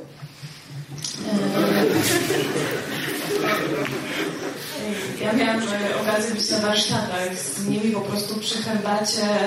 Wymsknęło mu się na przykład. E, opowiadał o podróżach astralnych, o, o podróżach w czasie i możemy się śmiać, ale z drugiej strony, kiedy pomyślimy o czasoprzestrzeni i wiemy, że możemy podróżować w przestrzeni, no to dlaczego niwelujemy ten drugi czynnik podróży w czasie? Przecież te wszystkie punkty e, w rzeczywistości mają swoje, swoje współrzędne. E, I, I to się generalnie w sztuce unika się takich e, takich tematów, bo wtedy podejrzewa się ludzi o przyjmowanie środków psychoaktywnych i tak dalej. E, I można się tego dowiedzieć gdzieś tam właśnie poza głównym obiegiem. Jak artyści zaczynają się przyznawać do swoich praktyk, ponieważ musimy, musimy pamiętać o tym, że mm, no, sztuka ma swoje gdyby takie ścisłe połączenie z szamanizmem. E, a więc e, dochodzi tam do wielu różnych przekroczeń, e, sytuacji, które są trudne do wyjaśnienia, a przede wszystkim ciągle grzebie się wewnątrz, z tego krajobrazu wewnętrznego, powiedzmy językiem fizyki, naświetlonym światem zewnętrznym, czy, czy tymi wszystkimi możliwymi bodźcami i zmysłami, które znamy i których nie znamy, e, wpada do nas, do każdego człowieka. E, wpada cała masa informacji, a do tego mamy tam wszyscy pakiet genetyczny, jakąś pamięć naszych przodków.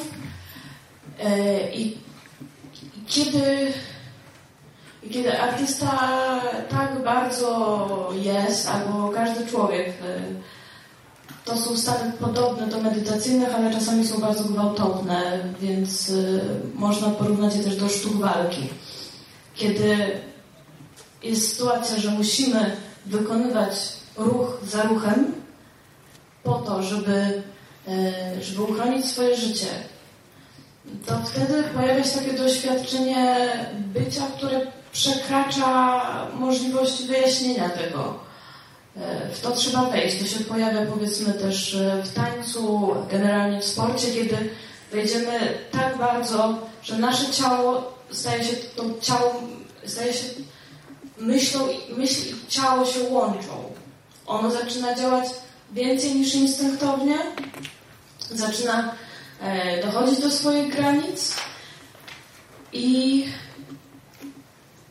i to jest to chyba o co chodzi w, twórczości. Ja bardzo żałuję, że, e, że się alienuje sztukę i e, bo kiedyś było tak, że tworzyli wszyscy. Wszyscy, jeśli umieli chodzić, to umieli tańczyć, jeśli umieli mówić, umieli śpiewać, e, wykonywali bardzo różne czynności i to było powszechne. I dlatego możemy mówić o tym, że w społecznościach prymitywnych takie doświadczenia mistyczne e, były bardziej powszechne, bo myślę, że to jest właśnie związane z pewnego rodzaju e, praktyką przetwarzania, e, jakiegoś takiego budowania mostu może między tym, co mamy właśnie wewnątrz, o ile, o ile jest ta różnica, tak? Bo powiedzmy, możemy uznać źrenicę za taką granicę tego, co jest na zewnątrz, a co jest wewnątrz, jedną z granic. Y, która jest tak naprawdę dziurą, tunelem, a więc absolutnie nie jest żadną granicą.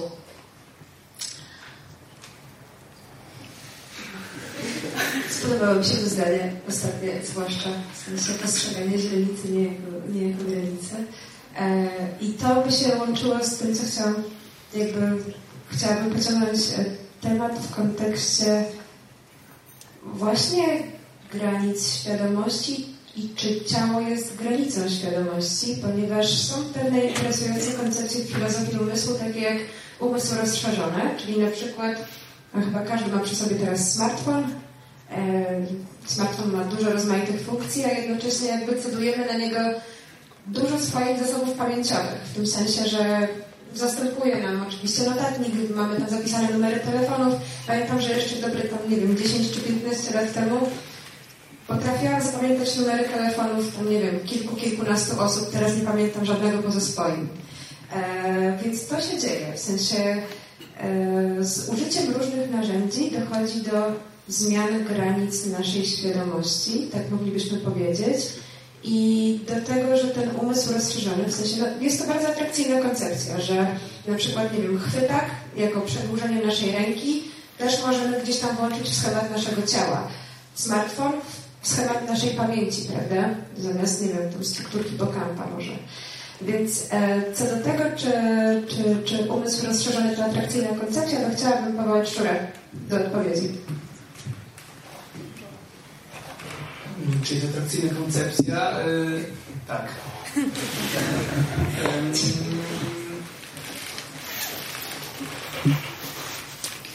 Homo sapiens jest bardzo ciekawym gatunkiem który, którego świadomość jest w stanie sięgać mikrokosmosu, jesteśmy w stanie tam oglądać, a też sobie wyobrażać, co tam się dzieje wśród mikrobów albo wśród w ogóle między atomami. Inna sprawa, że robimy to dalej za pomocą naszych oczu i tych, tych narzędzi, które, które mieli jeszcze nasi e, pra, pra, pra, pradziadowie mieszkający na drzewach. E, niemniej jednak nasza świadomość całkiem od niedawna. Jest w stanie przekraczać ten nasz namacalny świat, czyli wchodzimy bardzo daleko w głąb, jesteśmy w stanie oglądać nasze galaktyki, których nie, nie zobaczymy. Eee, więc to pojęcie pokazuje nam, na ile rzeczywiście za pośrednictwem technologii, pewnie najczęściej bo to jest dość nowe pojęcie tak naprawdę, skoro w to jest XXI wieku tak naprawdę, dość którymś tam. No to jest świeża sprawa i rzeczywiście e, warto o tym i dyskutować i, e, i definiować i, i, to jest na pewno płodny teren.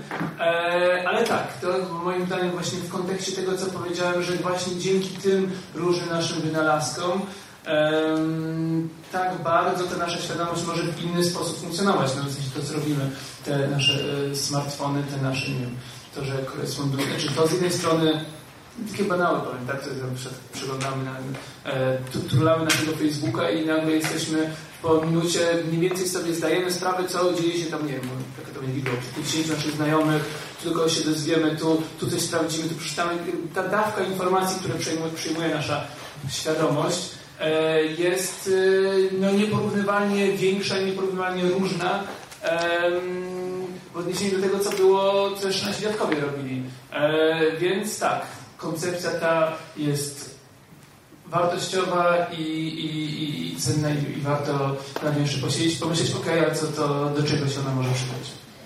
E, no to w takim razie pociągnąłem to dalej, ponieważ e, interesujące jest to, że faktycznie natłok informacji, z jakim się spotykamy, jest zdecydowanie większy niż nie wiem, doświadczali nawet nasi rodzice. E, ale ewolucyjnie nie wiem, czy nadążyliśmy do tego, żeby faktycznie taką ilość informacji zbierać, więc jakby e, to jest też ciekawe w kontekście chyba filozofii umysłu, e, umysłu, umysłu rozszerzonego, czy my też jakby adekwatnie nadążamy do tego, żeby, e, żeby wykorzystywać te różne zewnętrzne narzędzia i jak to zmienia hmm, jak to zmienia nasz mózg, to, to jest jedna kwestia, ale faktycznie jak to wpływa na, na, na naszą świadomość, to by było drugie zagadnienie. Więc jeżeli miałbyś jak, jak się odnieść do tego faktycznie, jak, y, w sensie fizycznie mózg e, jeszcze mógł nie nadążyć za tym, żeby faktycznie złapać nasze ostatnie 50 lat transformacji czy coś i tego, jak dużo tej informacji obecnie jest dzięki komputerom. Tylko taki znany dość przykład z hipokampem u londyńskich taksówkarzy pewnie część z Państwa zna ten przykład szczęśliwie, że sprawdzono, było to jakieś 20-10 lat temu, e, że ogólnie rzecz biorąc u londyńskich taksówkarzy, których zbadano, okazało się, że e, część hipokampu odpowiadająca za zapamiętywanie przestrzenne e, była powiększona w odniesieniu do no, normalnych ludzi. Ci, że ogólnie biorąc, że ci, którzy musieli więcej zapamiętywać, e, to rzeczywiście miało nawet przełożenie na, strukturę, na strukturę mózgu. E, I teraz już tego fenomenu nie ma, ponieważ używamy e, GPS-ów, e, więc już e, te hipokampy ponoć u nowych taksówkarzy wróciły już do normy. E, więc to pokazuje poniekąd też, jak nie do końca w ogóle badania nad mózgiem, jeśli ktoś, ktoś mówi, nie, nie, może później będą momenty na jakieś ewentualne poprawianie, jeśli to coś nie ściśle. E, no, nie, nie, jeśli ten przy, przykład jest prawdziwy, a rzeczywiście z kilku, kilku, wielokrotnie się nie spotykałem, to pokazuje też, że nasz, to, w jaki sposób używamy naszego mózgu, może mieć nie tylko nawet jakieś połączenia wewnętrzne, nazwijmy to nie tylko zmiany informacyjne, ale nawet te strukturalne. Ale też dalej chyba w tych materiach w ogóle badanie mózgu raczkujemy. To jest tak na tyle świeża. Nasz klient może kogoś oburzy, ale badamy ten mózg od e, ilu lat? Nie, nie całych stu chyba, nie? Tak na, dlatego mówię, że to nie jest ujmowanie, to nie jest ujmowanie czegokolwiek na internetu, ale dalej mówię, że to jesteśmy naprawdę, naprawdę na samym początku e, badań tego organu, o którym, co, e, co ciekawe, trochę jako na zasadzie dygresji już kończę, ale chyba w XIX wieku jeszcze próbowano przedstawić mózg na zasadzie połączeń telegraficznych. Później chyba w pierwszej połowie XX wieku było, że to jest taka sieć, sieć telefoniczna. E, teraz mówimy, że mózg to jest taki komputer, więc tak możemy tylko czekać, jakie zrobimy nowe e, wynalazki. Później będziemy mózg porównywać do tego, co jest naszym naj, naj, najbardziej rozwiniętym aspektem technologii. Ale, ale tylko tyle, więc dlatego tak, widzę, że cię, to obłożyło, więc może odpowiesz mi. Ale to jest strasznie fajne. Mnie strasznie fascynują te rzeczy, których e, wiemy, że nie wiemy i na pewno mózg jest jednym z tych aspektów, gdzie będziemy jak na razie dla nas studnia bez dna, jeśli chodzi o nową wiedzę. I myślę, że jeszcze nie, jedno, nie, nie jeden paradygmat, nie jeden pewnik zostanie podważony i za 50 lat naprawdę zgadują, to jest oczywiście futurologia, że za 50 lat naprawdę inaczej będziemy patrzeć na te sprawy, jak właśnie umysł, mózg, inteligencja, świadomość, więc pozostaje się tylko cieszyć i, właśnie patrzeć, dokąd, dokąd dojdziemy. E, właśnie, wiesz, ja jestem tutaj moderatorem, więc nie powinnam przyjmować żadnego stanowiska, ale jako jednak kognitywista w pierwszej linii muszę obronić trochę naszą, naszą działkę. E, tak jak rozwijają się techniki neuroobrazowania od dobrych 20-30 lat, tak naprawdę te postępy są spektakularne. W sensie faktycznie możliwości, jakie daje nam na przykład rezonans magnetyczny czy tomografia komputerowa, ale też połączenie tego z EEG, z magnetoencefalografią i milionem różnych rzeczy, są naprawdę ekscytujące, ponieważ faktycznie pozwala nam na przykład to badać mózg już nie tylko w warunkach laboratoryjnych. My potrafimy wyjść z EEG na łono natury i badać, czy ktoś percypuje kolor zielony w jakiś tam sposób. Więc jakby to się trochę posuwa i to jest ekscytujące, bo, bo jest to jakaś prognoza na to, że faktycznie e, no, dojdziemy do jakichś ciekawych obserwacji.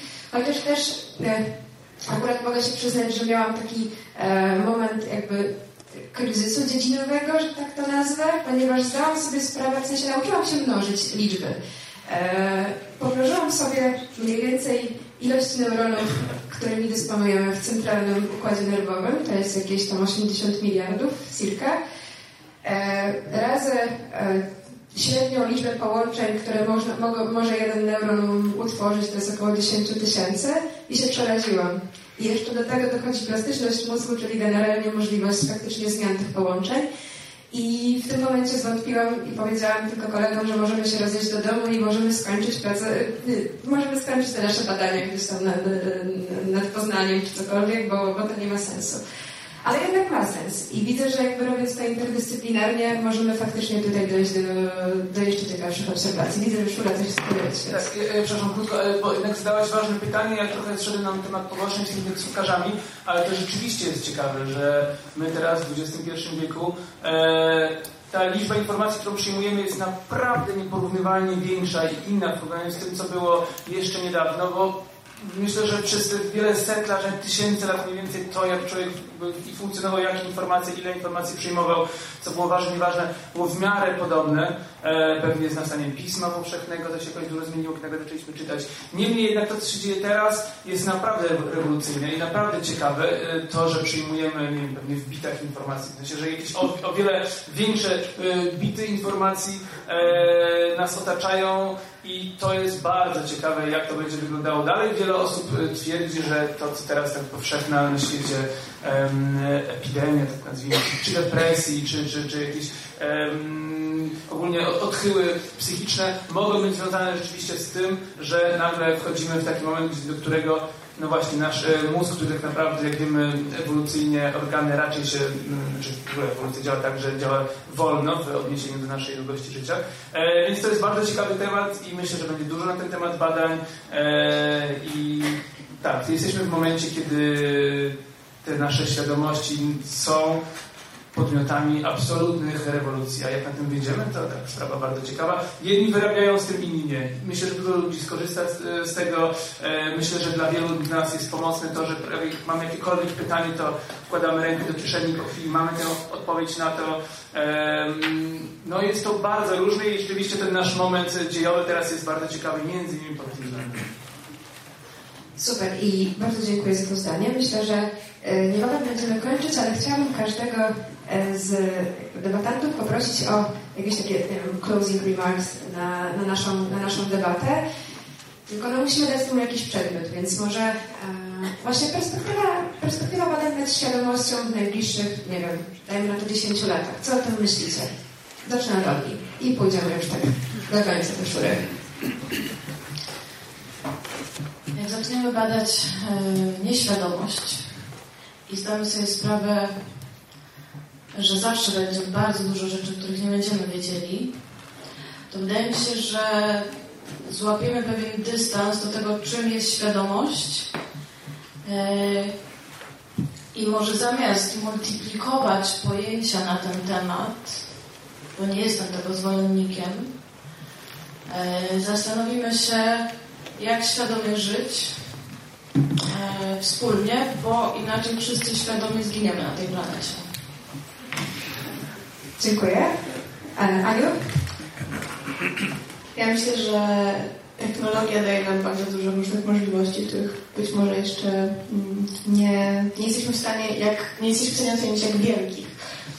Patrząc na, z, z mojej perspektywy, perspektywy snu i z tego, że, mm, że badania chociażby EEG czy rezonans magnetyczny podważa niektóre tezy filozoficzne, nie na bazie metafizyki, bo wiadomo, że to pytanie mm, fundamentalne, dlaczego w ogóle świadomość istnieje, czy istnieje, jest jakby tym ciężkim problemem, o którym e, nie przyszło jakby, nie przyszło nam e, stwierdzać, czy, czy jak jest. W sensie, e, w sensie nauka nie jest w stanie dokładnie stwierdzić, jak jest. Ale same badania, już wielokrotnie powtarzałam, uważam, że, że mogą po prostu nas kierować na jakieś, jakieś mandry naszy, naszego, naszego, nas jako ludzi, których jeszcze nie znamy. I myślę, że skierowanie uwagi właśnie pod możliwości, które mamy, mm, może być o tyle ciekawe, że nie wiem, są aktualnie, nawet już mówiłam o aplikacji, ale są też e, różne takie narzędzia, które powodują, że ludzie mogą świadomie śnić. Nie wiem, może stworzymy taki Matrix na przykład i ludzie będą po prostu zasypiać, stworzą swój jakiś wielki, kolektywny świat e, w przestrzeni umysłu. A może odkryjemy, że jesteśmy mózgami w naczyniu i tak naprawdę to już, e, nie wiem, stwierdzimy, że musimy zniszczyć ten świat, który nas stworzył i stworzył coś nowego. Albo skolonizujemy Marsa i na Marsie będziemy już mieć inne dylematy niż to, czym jest świadomość i być może to będziemy mieć jakby, no też jest takie zastanawianie się, czym jest świadomość, bo mamy na to czas i mamy taką, oczywiście taką um, chęć poznawczą. Ale no, ja myślę, że bardzo dużo jest determinowane tego, jak nauka, w sensie technologia będzie szła. Um, jak się będzie dalej rozwijać. Dziękuję bardzo. Piotrze? A nie, nie, nie, nie. Dobra. Jeżeli chodzi o to, co może nauka, no to mamy cztery podstawowe oddziaływania w naturze które w zasadzie już całkiem sprawnie wykorzystujemy, oprócz takich silnych oddziaływań jądrowych, które wiążą ze sobą protony i neutrony w środku. Tam są takie cząsteczki podobno, które się nazywają kwarki. Mówię podobno dlatego, że nauka działa w taki sposób, że działa do momentu, w którym ktoś jej nie podważy. Po prostu. Um, dlatego myślę, że ten rozwój będzie szybki, pewnie nie aż tak szybki, przynajmniej na tej płaszczyźnie czysto naukowej, pewnie nie aż tak e, szybki, jak był do tej pory. E, co nie zmienia faktu, że będziemy pewnie wymyślać coraz to nowsze i bardziej niesamowite i bardziej zaawansowane inżynieryjne rozwiązania, które będą stosowały po prostu te same zasady, które już znamy. E, to, co by było dla mnie ciekawe, to to, że nie mamy takiego, nie mamy w ogóle przyzwolenia, bo bardzo łatwo się bada poprzez porównanie. Dużą część nauki robi się porównując jedną rzecz do drugiej. Nie jesteśmy w stanie powiedzieć, że jeden zegar jest lepszy, jeżeli nie mamy, jeżeli nie mamy gorszego zegara po prostu. E, dlatego dobrze by było i mam nadzieję, że to się będzie działo i że będzie takie trochę społeczne i społeczne przyzwolenie na prowadzenie badań nad odmiennymi stanami świadomości i może takich trochę sportowców, którzy będą w stanie pokazać, jak, co można zrobić ze świadomością i, i do którego miejsca ona może dojść faktycznie. Że to stanie się bardziej popularne. Myślę, że to by mogło, to by mogło wprowadzić całkiem sporo. No, em, tak. O, amen. Dziękuję. Co by tu dodać od siebie? Mm. To na ile ta sala jest zapełniona powoduje tylko, że jest entuzjazm, że e, tematy te e, są żywe i cóż, zarówno miejmy nadzieję, jak i ewentualnie sami podajemy e, swoje cegiełki do tego, żeby więcej się dowiadywać, stawiając pytania, nie trzymają się kurczowo utartych odpowiedzi. To są oczywiście banały, które można do całej nauki e, odnosić. Ja jestem rzeczywiście i optymistą, i ciekawy jestem tego, co, co się wydarzy niebawem, co, co będzie, no właśnie te wszystkie nowe przestrzenie, które się przed nami otworzą, e, modele, które stworzymy, paradygmaty, które obalimy, nowe, które stworzymy rzeczywiście dużo, dużo, dużo e, nadziei upatruję właśnie w badaniach tych zmienionych stanów świadomości, czy badania nad e, stanami medytatywnymi, transowymi, psychodelicznymi, klimat jest chyba ku temu dobry, bo z tymi psychodelikami do niedawna one były to chyba lat 70., czy tam kiedy e, były zbanowane, czy zabronione, e, a teraz znowu widać, że na zachodzie coraz więcej jest badań w tym kierunku, tak samo właśnie z medytacjami, więc jest dobry ruch, do, dobra fala tego, że nie tylko tę świadomość właśnie codzienna, ale też nie wiem, potencjał plastyczności świadomości czy umysłu jest badany. Więc tak naprawdę pozostaje się cieszyć, trzymać kciuki i ewentualnie, jak mówię, dokładać swoje parę groszy, a też warto badać świadomość własną i, i do tego zachęcam.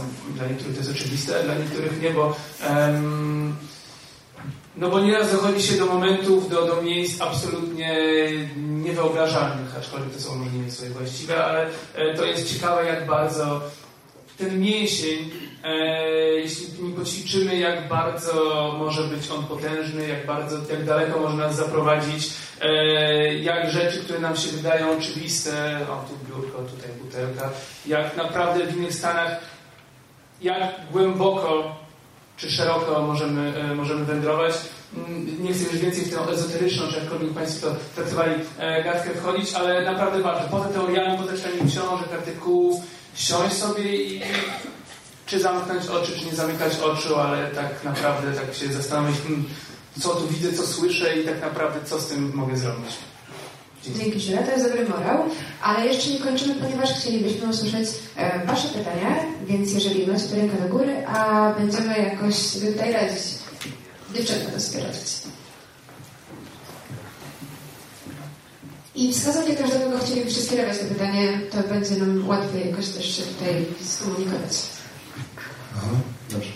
E, w sumie mam więcej pytań niż czasu na ich zadanie, e, ale jako, że bardzo dużo mm, dzisiaj było poruszone tematów około technologicznych, to chciałem się zapytać, e, czy właściwie mm, rozwój tych sieci neuronalnych i myślenie o tym, jak zainstalować świadomość u robotów, czy to ma rzeczywiście uzasadnienie?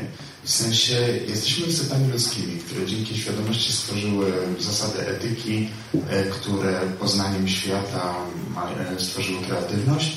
I teraz, czy zainstalowanie samej świadomości i możliwości poznania otaczającego nas świata jest na tyle wartościowe, bez e, całej reszty tej otoczki, żeby mm, prowadzić aktywne prace nad tym, żeby maszyny ją umiały. I to pytanie chciałbym skierować do Pana Piotra. Dzień dobry.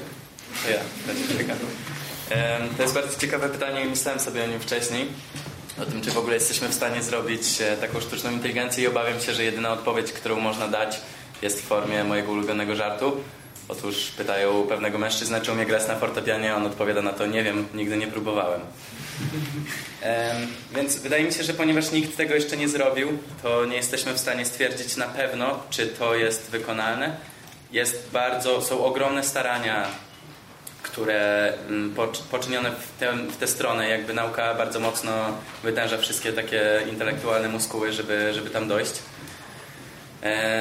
Abstrahując od jakby technologii sprzętowych i od tego, że e, tak ciekawym rodzajem technologii, który też teraz próbuje się implementować jest robienie tranzystorów, które są organiczne. To jest, więc jakby próbujemy e, odwzorowywać faktycznie to, co dzieje się w ciele. W ciele. E, myślę, że duży problem jest taki, że nasze myślenie jest dosyć przypadkowe i też, że nie mamy Wydaje mi się, że trudno byłoby sformułować taki klarowny test świadomości, który by powiedział, czy ta istota jest już świadoma, czy nie jest. Więc mając dalej te dwie, te dwie uwagi, mm, te dwie rzeczy na uwadze, trudno jest mi powiedzieć. Myślę, że będziemy na pewno bardzo mocno próbować to zrobić. Czy to jest możliwe? Nie jestem w stanie odpowiedzieć na to pytanie. Tak, chciałabym dołożyć takie dwa grosze nawet od siebie, ponieważ jest to bardzo interesujące działa do tego, e, że okej, okay, próbujemy implementować świadomość w roboty, w samochody autonomiczne i w ogóle, ale to też nie jest tak, że nie próbujemy zaimplementować im moralności, bo takie próby są robione, w sensie e, nie wiem, może część z Państwa się spotkała z czymś takim jak taki eksperyment e, społeczny organizowany przez MIT, The Moral Machine Test, gdzie można się wcielić w samochód autonomiczny i podejmować decyzję, czy rozjechać, nie wiem, staruszkę, czy dwójkę mężczyzn, czy coś tam. I później jest, taka obszerna statystyka dotycząca tego, jak ludzie generalnie myślą i jak wypadamy gdzieś tam na, na przestrzeni różnych, różnych parametrów. E, więc jakby no, problem tutaj chyba jest bardziej fundamentalny i dotyczy tego, czy istnieje coś takiego jak uniwersalna moralność, którą moglibyśmy zaimplementować w samochód albo robota. Więc pytania są raczej w tych kategoriach, a dopiero później będziemy, nie wiem, pisać na przykład funkcje w Pythonie czy w C++, zaimplementuj na przykład, nie wiem, sprawiedliwość społeczną. Więc jakby jeszcze trochę czasu potrzeba do tego. A jeszcze dodam, że taką ciekawą technologią, która teraz jest mocno rozwijana, jest uczenie maszynowe. Wszystkie takie duże koncerny bardzo, bardzo dużo pompują w to środków i, i wysiłków i myślę, że to jest samo uczące się maszyny to jest taki koncept, który teraz jest rozwijany i to ma dużą szansę powodzenia, moim zdaniem. Ale jakby odnosząc się do tego, że dużą częścią naszej świadomości jest też moralność, to jak dokonujemy wyborów, e, trudno jest tak powiedzieć jednoznacznie. Szukamy następnych chętnych do pytań.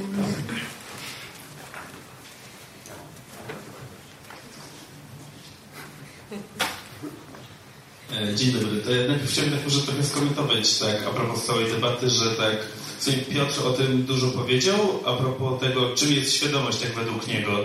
I trochę Szura o tym też powiedział, ale bardziej o tych problemach z definicją świadomości, a tak trochę mi zabrakło takiego albo jakiejś zgody, takiego konsensusu na temat, co to właściwie jest, albo takiej kłótni na temat tego po prostu, bo to jest dla mnie bardzo niejasne.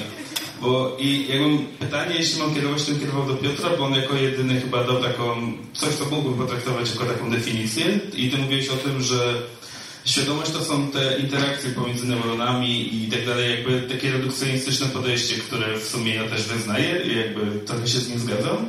Tylko tu się kroi taki problem, że no okej, okay, skoro to są kwestie tych interakcji pomiędzy tymi neuronami, tego co czujemy, to gdzie jest granica, no bo nie wiem, rośliny tak samo przychodzą w nich te bodźce, czy one są świadome, tak dalej, zwierzęta tak samo. I czy te maszyny również mają te interakcje? I czy one już nie są świadome według tej definicji? I no prosiłbym o komentarz do tego jakiś.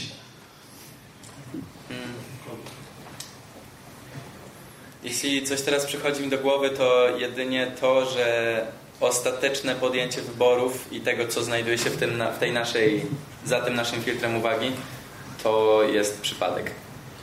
I myślę, że to jest to, co czyni nas ludźmi w dużej mierze. To, że nasze myślenie koniec końców jest przypadkowe. To, że to, co dojdzie do naszej uwagi, to, że te wybory, które dostaniemy na stół po przejściu przez wszystkie poprzednie filtry, przez wszystkie te, jak to powiedziałem, spętle sprzężenia, sprzężenia zwrotnego, to jest trochę kwestia przypadku, bo przyroda po prostu zachowuje się w przypadkowy sposób. Ale jak jesteś głodny, to szukasz jedzenia. Mhm. To jest celowo. Tak, to nie jest przypadek, tylko czujesz, że jesteś głodny, dobra, gdzie jesteś do jedzenia. No tak, tylko wydaje mi się, że jeżeli mówimy o świadomości, szczególnie tej świadomości ludzkiej, to rozpatrujemy trochę większy problem. Na przykład to, dlaczego chce się rozwijać, dlaczego chcemy rozumieć, kim jestem To, że to jakby um, krokodyl też będzie szukał jedzenia, ale ma zdecydowanie bardziej ograniczony mózg ode mnie i na tej płaszczyźnie mógłbym powiedzieć, że ma dużo bardziej ograniczoną świadomość. Ja się nie mogę z tą zgodzić, że to jest przypadek. W sensie do końca nie wiemy, co to jest, ale myślę, że to, co konstytuuje... Sorry? Tak. E, to konstytuuje e, nas jako właśnie, nie wiem, mamy mnóstwo myśli, prawda? Nie wiem, ciąg strumień świadomości. Czasami nie potrafimy się skupić na nich.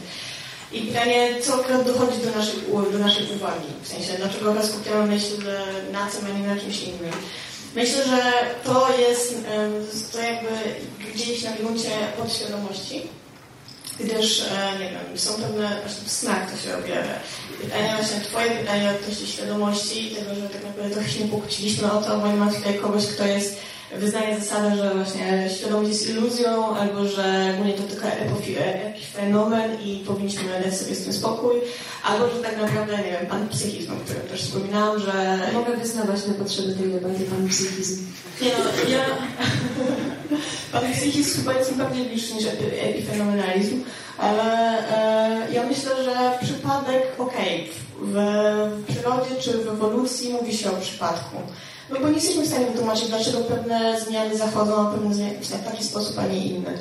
Mm, nie jestem też w stanie powiedzieć, o, nie masz racji, ponieważ są takie inne dowody. Ale myślę, że to wszystko jest bardziej skomplikowane. Bo po prostu to wszystko działa na, na, na, działają na to nasze emocje. To, co w tym momencie mnie porusza, nie wiem, że słucham danej piosenki, coś Ci się przypomina i coś Ci się przypomina, to znowu Cię wraca. Albo że śnisz o czymś, śniłeś o kimś, kogo bardzo dawno nie widziałeś i ta osoba, nie wiem, wzbudziła w Tobie jakieś emocje, przez co Ty zacząłeś myśleć o czymś tam konkretnym, konkretnym. I nie powiedziałam, że to jest przypadek, a jeśli nawet, to spróbuj mnie przekonać, że to jest przypadek. Mm, generalnie, jeżeli się zastanowić nad tym, jak działa natura i działają mm, różne fenomeny na takim bardzo, bardzo małym poziomie, to one nie mamy, nie mamy, nie jesteśmy w stanie opisać tych fenomenów jakby zdarzeń i tego i praw, którymi działają przyroda, jak wedle których działa przyroda na takiej bardzo ścisłej zasadzie. To, to, że powiedziałem, że to jest przypadkowe, to nie oznacza, że, że nie możemy nic twierdzić na tej, na, na tej podstawie. Dlatego, że chociaż elektron, który się znajduje w jakiejś tam sieci krystalicznej, albo foton, który wpada mi przez szczelinę, jestem w stanie opisywać tylko i wyłącznie na, płaszczy, na płaszczyźnie probabilistycznej, to nie oznacza, że nie jestem w stanie wykorzystywać tych zjawisk do tego, żeby coś się stało.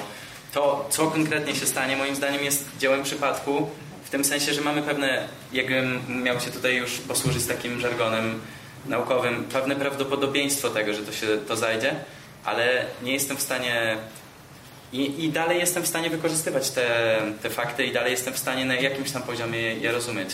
Ale uważam, że nie jestem w stanie, nie jesteśmy w stanie po prostu, ponieważ na takim najbardziej bazowym poziomie natura, przynajmniej z tego co wiemy teraz, to ten stan wiedzy może się oczywiście zmienić, ponieważ ona się zachowuje w sposób przypadkowy, a tam już zachodzą procesy na tym praktycznie bazowym poziomie. Czyli wszystko, czego człowiek nie jest w stanie nazwać, jest przypadkiem? Wow, tego nie powiedziałem. Bo trochę tak z tego wynika, że tam, gdzie dochodzimy do granic naszych e, możliwości zapisu, sprawdzenia, tam już skreślamy wszystko, uznajemy, że to jest jakiś chaos, przypadek i po prostu to się wydarza. No bo nie wiemy jak. A więc na pewno nie ma to żadnego porządku określonego. No bo biorąc pod uwagę rozwój nauki, no to no to nie trzeba daleko sięgać, żeby, żeby znaleźć całą masę przykładów, gdzie co 10 lat dowiadujemy się nowych rzeczy, mamy nowe narzędzia i nagle okazuje się, że odnajdujemy nowe porządki. To nie do końca... Będę musiała Wam uciec. Robię to z bólem serca naprawdę, bo jakby dyskusja o losowości, ale też generalnie o determinizmie e, w kontekście neuronauk byłaby bardzo intrygująca i myślę, że zrobimy kolejną debatę dotyczącą tego. Bardzo bym chciała pogadać na przykład o tym, czy faktycznie coś zachodzi nieświadomie i my nie mamy na to wpływu. To jest duży temat, ale będziemy pewnie mieć jeszcze jakieś pytania od publiczności i fajnie byłoby dać e, szansę. A o szansie decyduje Marta. Tak, dzień dobry, Paweł Sochałek. Chciałem tylko powiedzieć odnośnie świadomości maszyn, to, to niestety tak jest, no, niestety albo niestety, że one nabywają coś na kształt świadomości. Tu mogę polecić e, świetny film dokumentalny, e, czy ufać temu komputerowi na przykład. Tam jest e, sporo na ten temat. Ale bardziej chciałem teraz zadać pytanie odnośnie tego świadomego ośnienia. Czy, czy warto w ogóle zajmować się czymś takim? Bo z tego co wiem, to ta faza REM, ogólnie śnienie, to jest, e, ukształtowała się dosyć dawno ewolucyjnie i spełnia e, taką rolę jakby oczyszczającą dla psychiki. I właśnie stąd pytanie, czy, czy warto wchodzić w coś takiego jak świadome śnienie, e, a też czy, czy na przykład takie doświadczenia wychodzenia poza ciało nie są mm, krokiem w, nie, jakby w niebezpiecznym kierunku, ocierającym się trochę właśnie o szamanizm i kontakty powiedzmy z ciemnymi mocami, gdzie no prawdą jest, że niektórzy ludzie mają, prawda, kontakty z takimi mocami, jak na przykład słynny satanista Alistair Crowley, czy no, znalazłoby się par, parę innych osób, więc e, chciałem zapytać, czy warto wchodzić po prostu w takie rzeczy według Ciebie? Myślę, że dopóki myślę, że w ogóle ryzyko się opłaca w życiu, nawet jeśli kończysz marnie, to ja uważam, że możliwe, że to ma zły wpływ, w sensie, że słusznie zauważyłeś, faza REM dostała, że faza REM odkryto w latach 50. Tak naprawdę momentów, od momentu, w którym stwierdzono, że mózg pracuje jakkolwiek śnie, bo nie wiem, od starożytności postrzegano to, że jak człowiek śpi, to znaczy, że właśnie jego mózg jest nieaktywny. W momencie, w którym stwierdzono, że jednak jest aktywny, czasami nawet jest aktywny bardzo podobnie jak na jawie, no to tak naprawdę ma to jakąś wartość poznawczą. Ja osobiście uważam, że świadome śnienie traktuje jakby takiego czysto poznawczego, e, czysto poznawczego gruntu jako coś niesamowicie istotnego.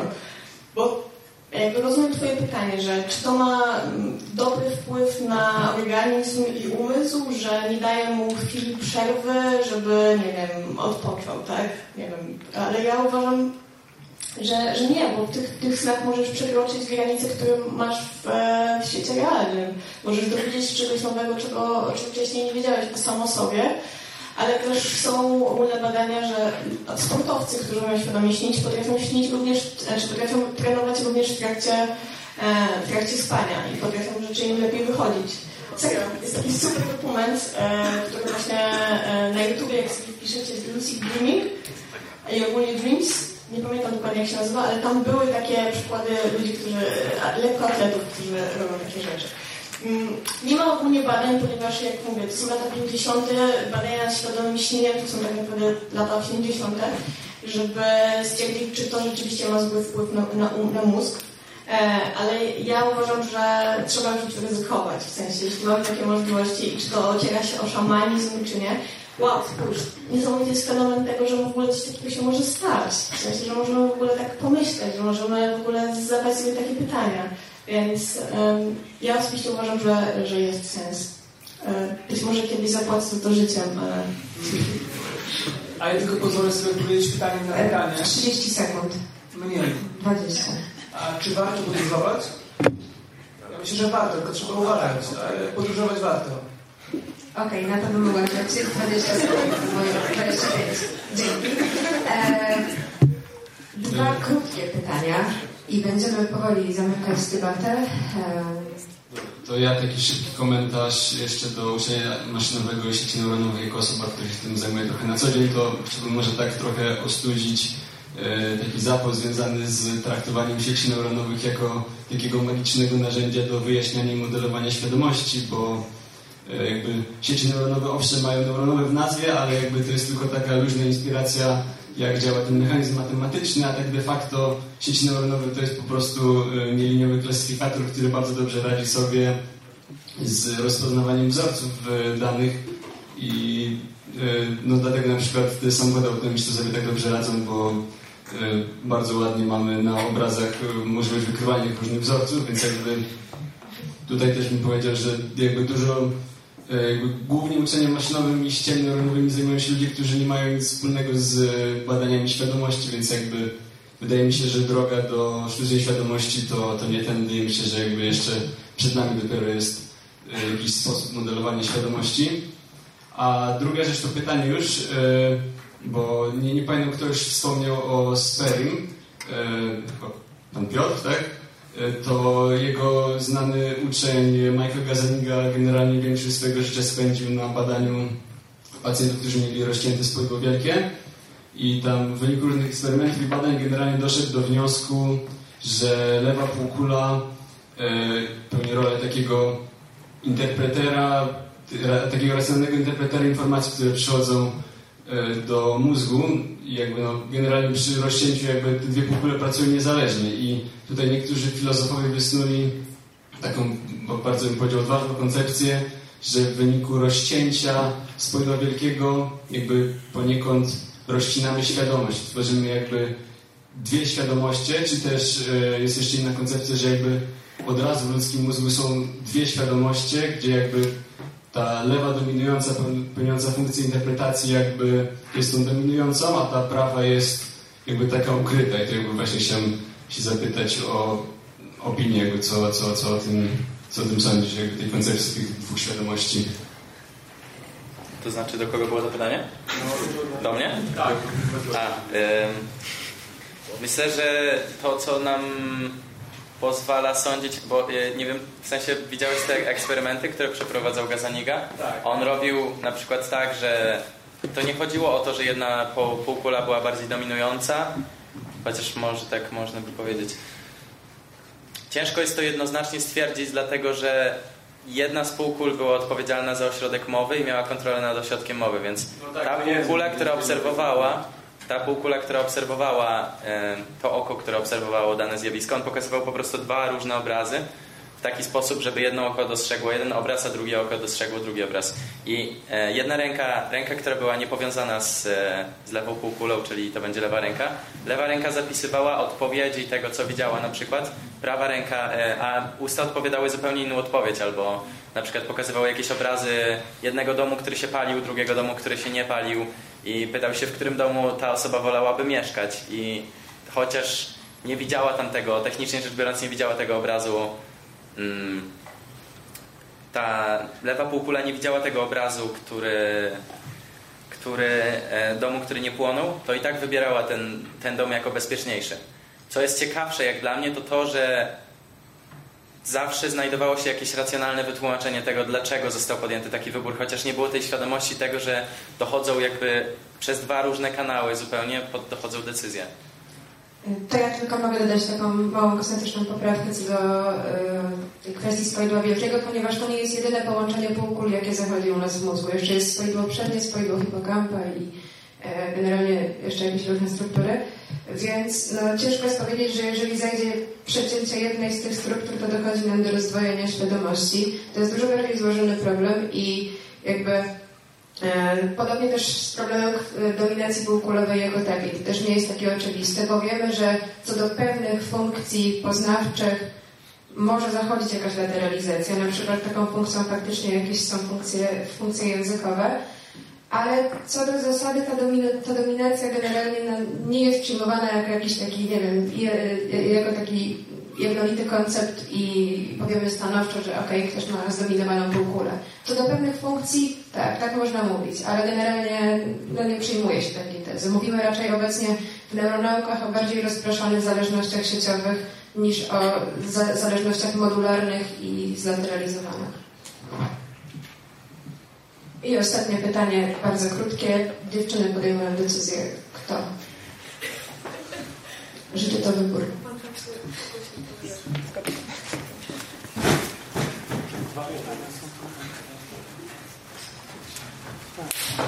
To Ja mam taką małą refleksję i później pytanie, nie wiem czy krótkie, ale zasadnicze. Znaczy, jak chcę nawiązać do kwestii świadomości, takiej próby redukcji do struktur nerwowych i tak dalej. Znaczy, to jest bardzo atrakcyjne oczywiście, każdy, jak każdy redukcjonizm w naukach szczegółowych, bo to jest takim napędem do nauki, ale e, sama idea, że się da całą rzeczywistość zredukować do czegoś, jest to takie założenie ze sfery wiary. Czyli to jest taka, redukcjonizm de facto jest nieświadomością nauk szczegółowych. Tak mi się wydaje. E, tu by można było mówić o różnicy między, naucy, między na, nauką XIX-wieczną a XXI-wieczną. Tu jest duża, duża różnica, e, ale to sobie pominiemy. Ja bym chciał e, w tym kontekście świadomości i redukcji do do zachowań nerwowych czy symulacji komputerowych. Przypomnieć tutaj powinno paść to, to, ten, ten fakt, że problem chińskiego pokoju, czyli, czyli pana Serla, który wymyślił symulację, czyli symulację sztucznej inteligencji, tak? Bo według pana Turinga, jeśli maszyna stojąca w drugim pokoju odpowiada poprawnie, mechanicznie, i człowiek nie jest w stanie rozróżnić, czy to mówi, czy to mówi maszyna, czy człowiek i weźmy taki eksperyment, zadajmy w języku chińskim maszynie jakieś e, pytania i maszyna ma super algorytm, odpowiada nam prawidłowo i nie jesteśmy w stanie odróżnić, że to jest maszyna, tylko mówimy, tam jest człowiek, to weźmy sobie e, eksperyment numer dwa, czyli postawmy tam zamiast tej maszyny człowieka. I ten człowiek nieznający chińskiego będzie działał e, zgodnie z algorytmem, tak jak ta maszyna. On będzie podawał te karteczki odpowiedzi w chińskich napisach i też będzie rozpoznany jako superinteligencja świadoma, odpowiadająca świadomie e, pytającemu. Z tym, że różnica jest taka, że ten człowiek, który działa według algorytmu, a nie zna się na tym, po prostu nie wie o czym mówi. Nie ma tej świadomości operacji. Więc to jest taka różnica między mechanicznym odpowiadaniem, nawet tak jak Pan tu mówił, sieci neuronowe mogą czegoś się nauczyć i udawać, że coś odpowiadają, ale to nie jest świadomość. Tam znaczy, tak, tak się wydaje. Więc pytanie jest takie, kto jest podmiotem świadomości? Kto lub co? Czy to jest nerw, kubka nerwów, czy jakieś tam procesy jakieś obwodowe w nerwach, czy to jest z drugiej strony można powiedzieć absolut, którym albo się poczuwamy, albo nie poczuwamy. Znaczy to jest taki problem e, no trudny do sobie zakończyć. Kto bierze na siebie to pytanie?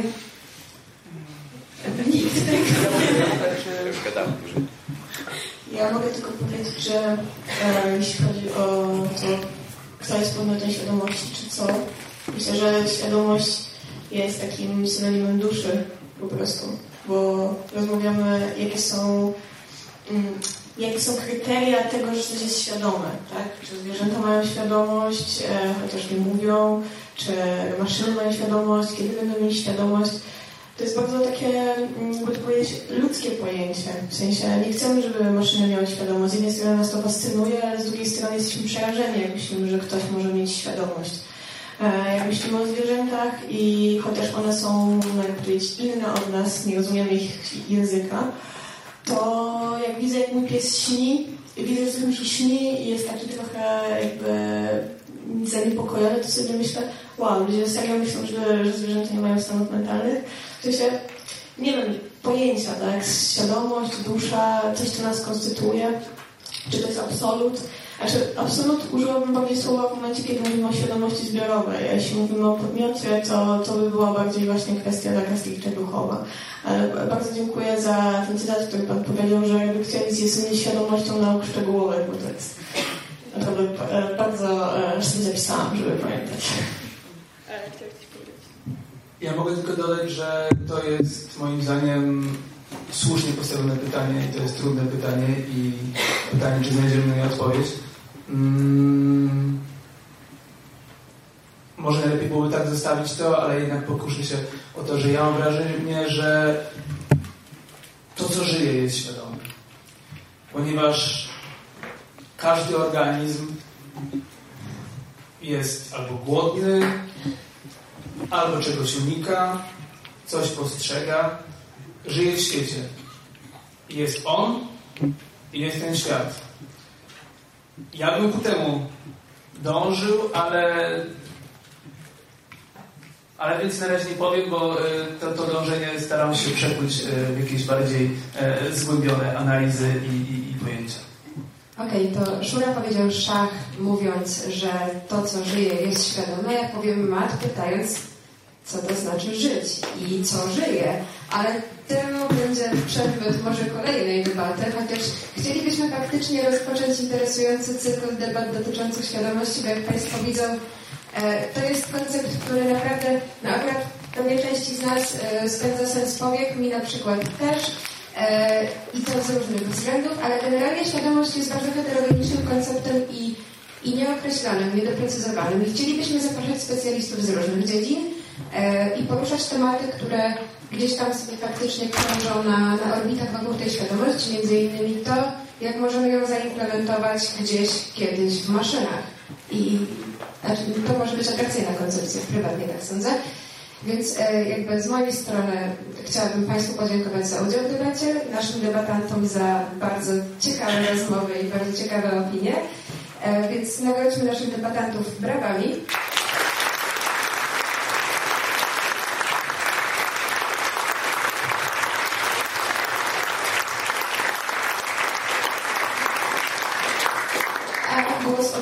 panią szefowym. Dziękuję bardzo którym organizatorom dziękujemy za super spotkanie i to, że rzeczywiście coś takiego miało miejsce już nigdzie. My też dziękujemy za prowadzenie, super. No właśnie. Tak.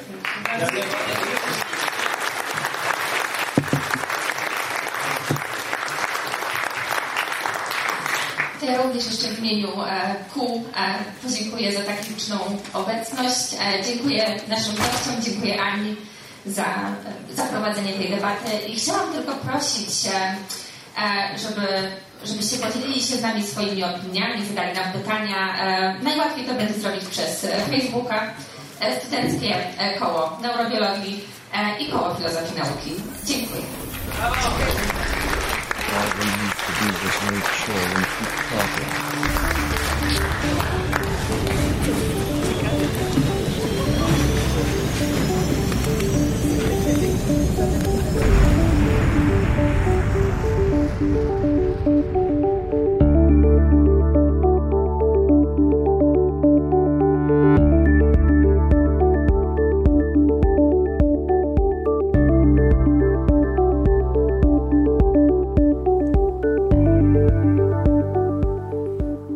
To była 91. audycja z serii Nauka XXI wieku.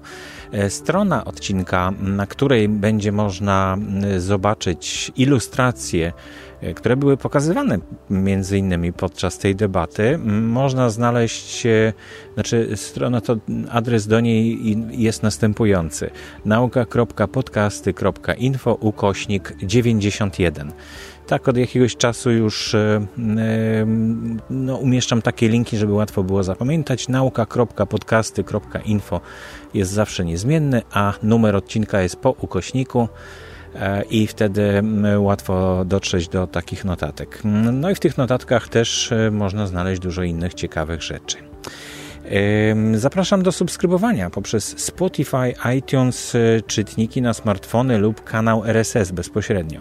Linki do subskrybowania znajdują się pod adresem pod.link ukośnik nauka. Odcinków audycji Nauka XXI wieku można słuchać również w Wikipedii i rozgłośniach radiowych na całym świecie. Audycja udostępniana jest na licencji Creative Commons uznanie autorstwa w ramach nieodpłatnej działalności statutowej Fundacji Otwórz się. Każdy słuchacz może stać się mecenasem audycji, dokładając comiesięczne wpłaty, e, deklarując e, comiesięczne wpłaty na stronie patronite.pl ukośnik Borys Kozielski. Zapraszam do kontaktu poprzez fanpage na Facebooku oraz e-mail boryskozielski.gmail.com. Żaden list nie pozostaje bez odpowiedzi. Jeżeli znasz kogoś, kto interesuje się nauką tak jak ty, to po prostu powiedz mu o tym podcaście i pokaż jak słuchać. Niech nas będzie więcej. Dziękuję bardzo i do usłyszenia.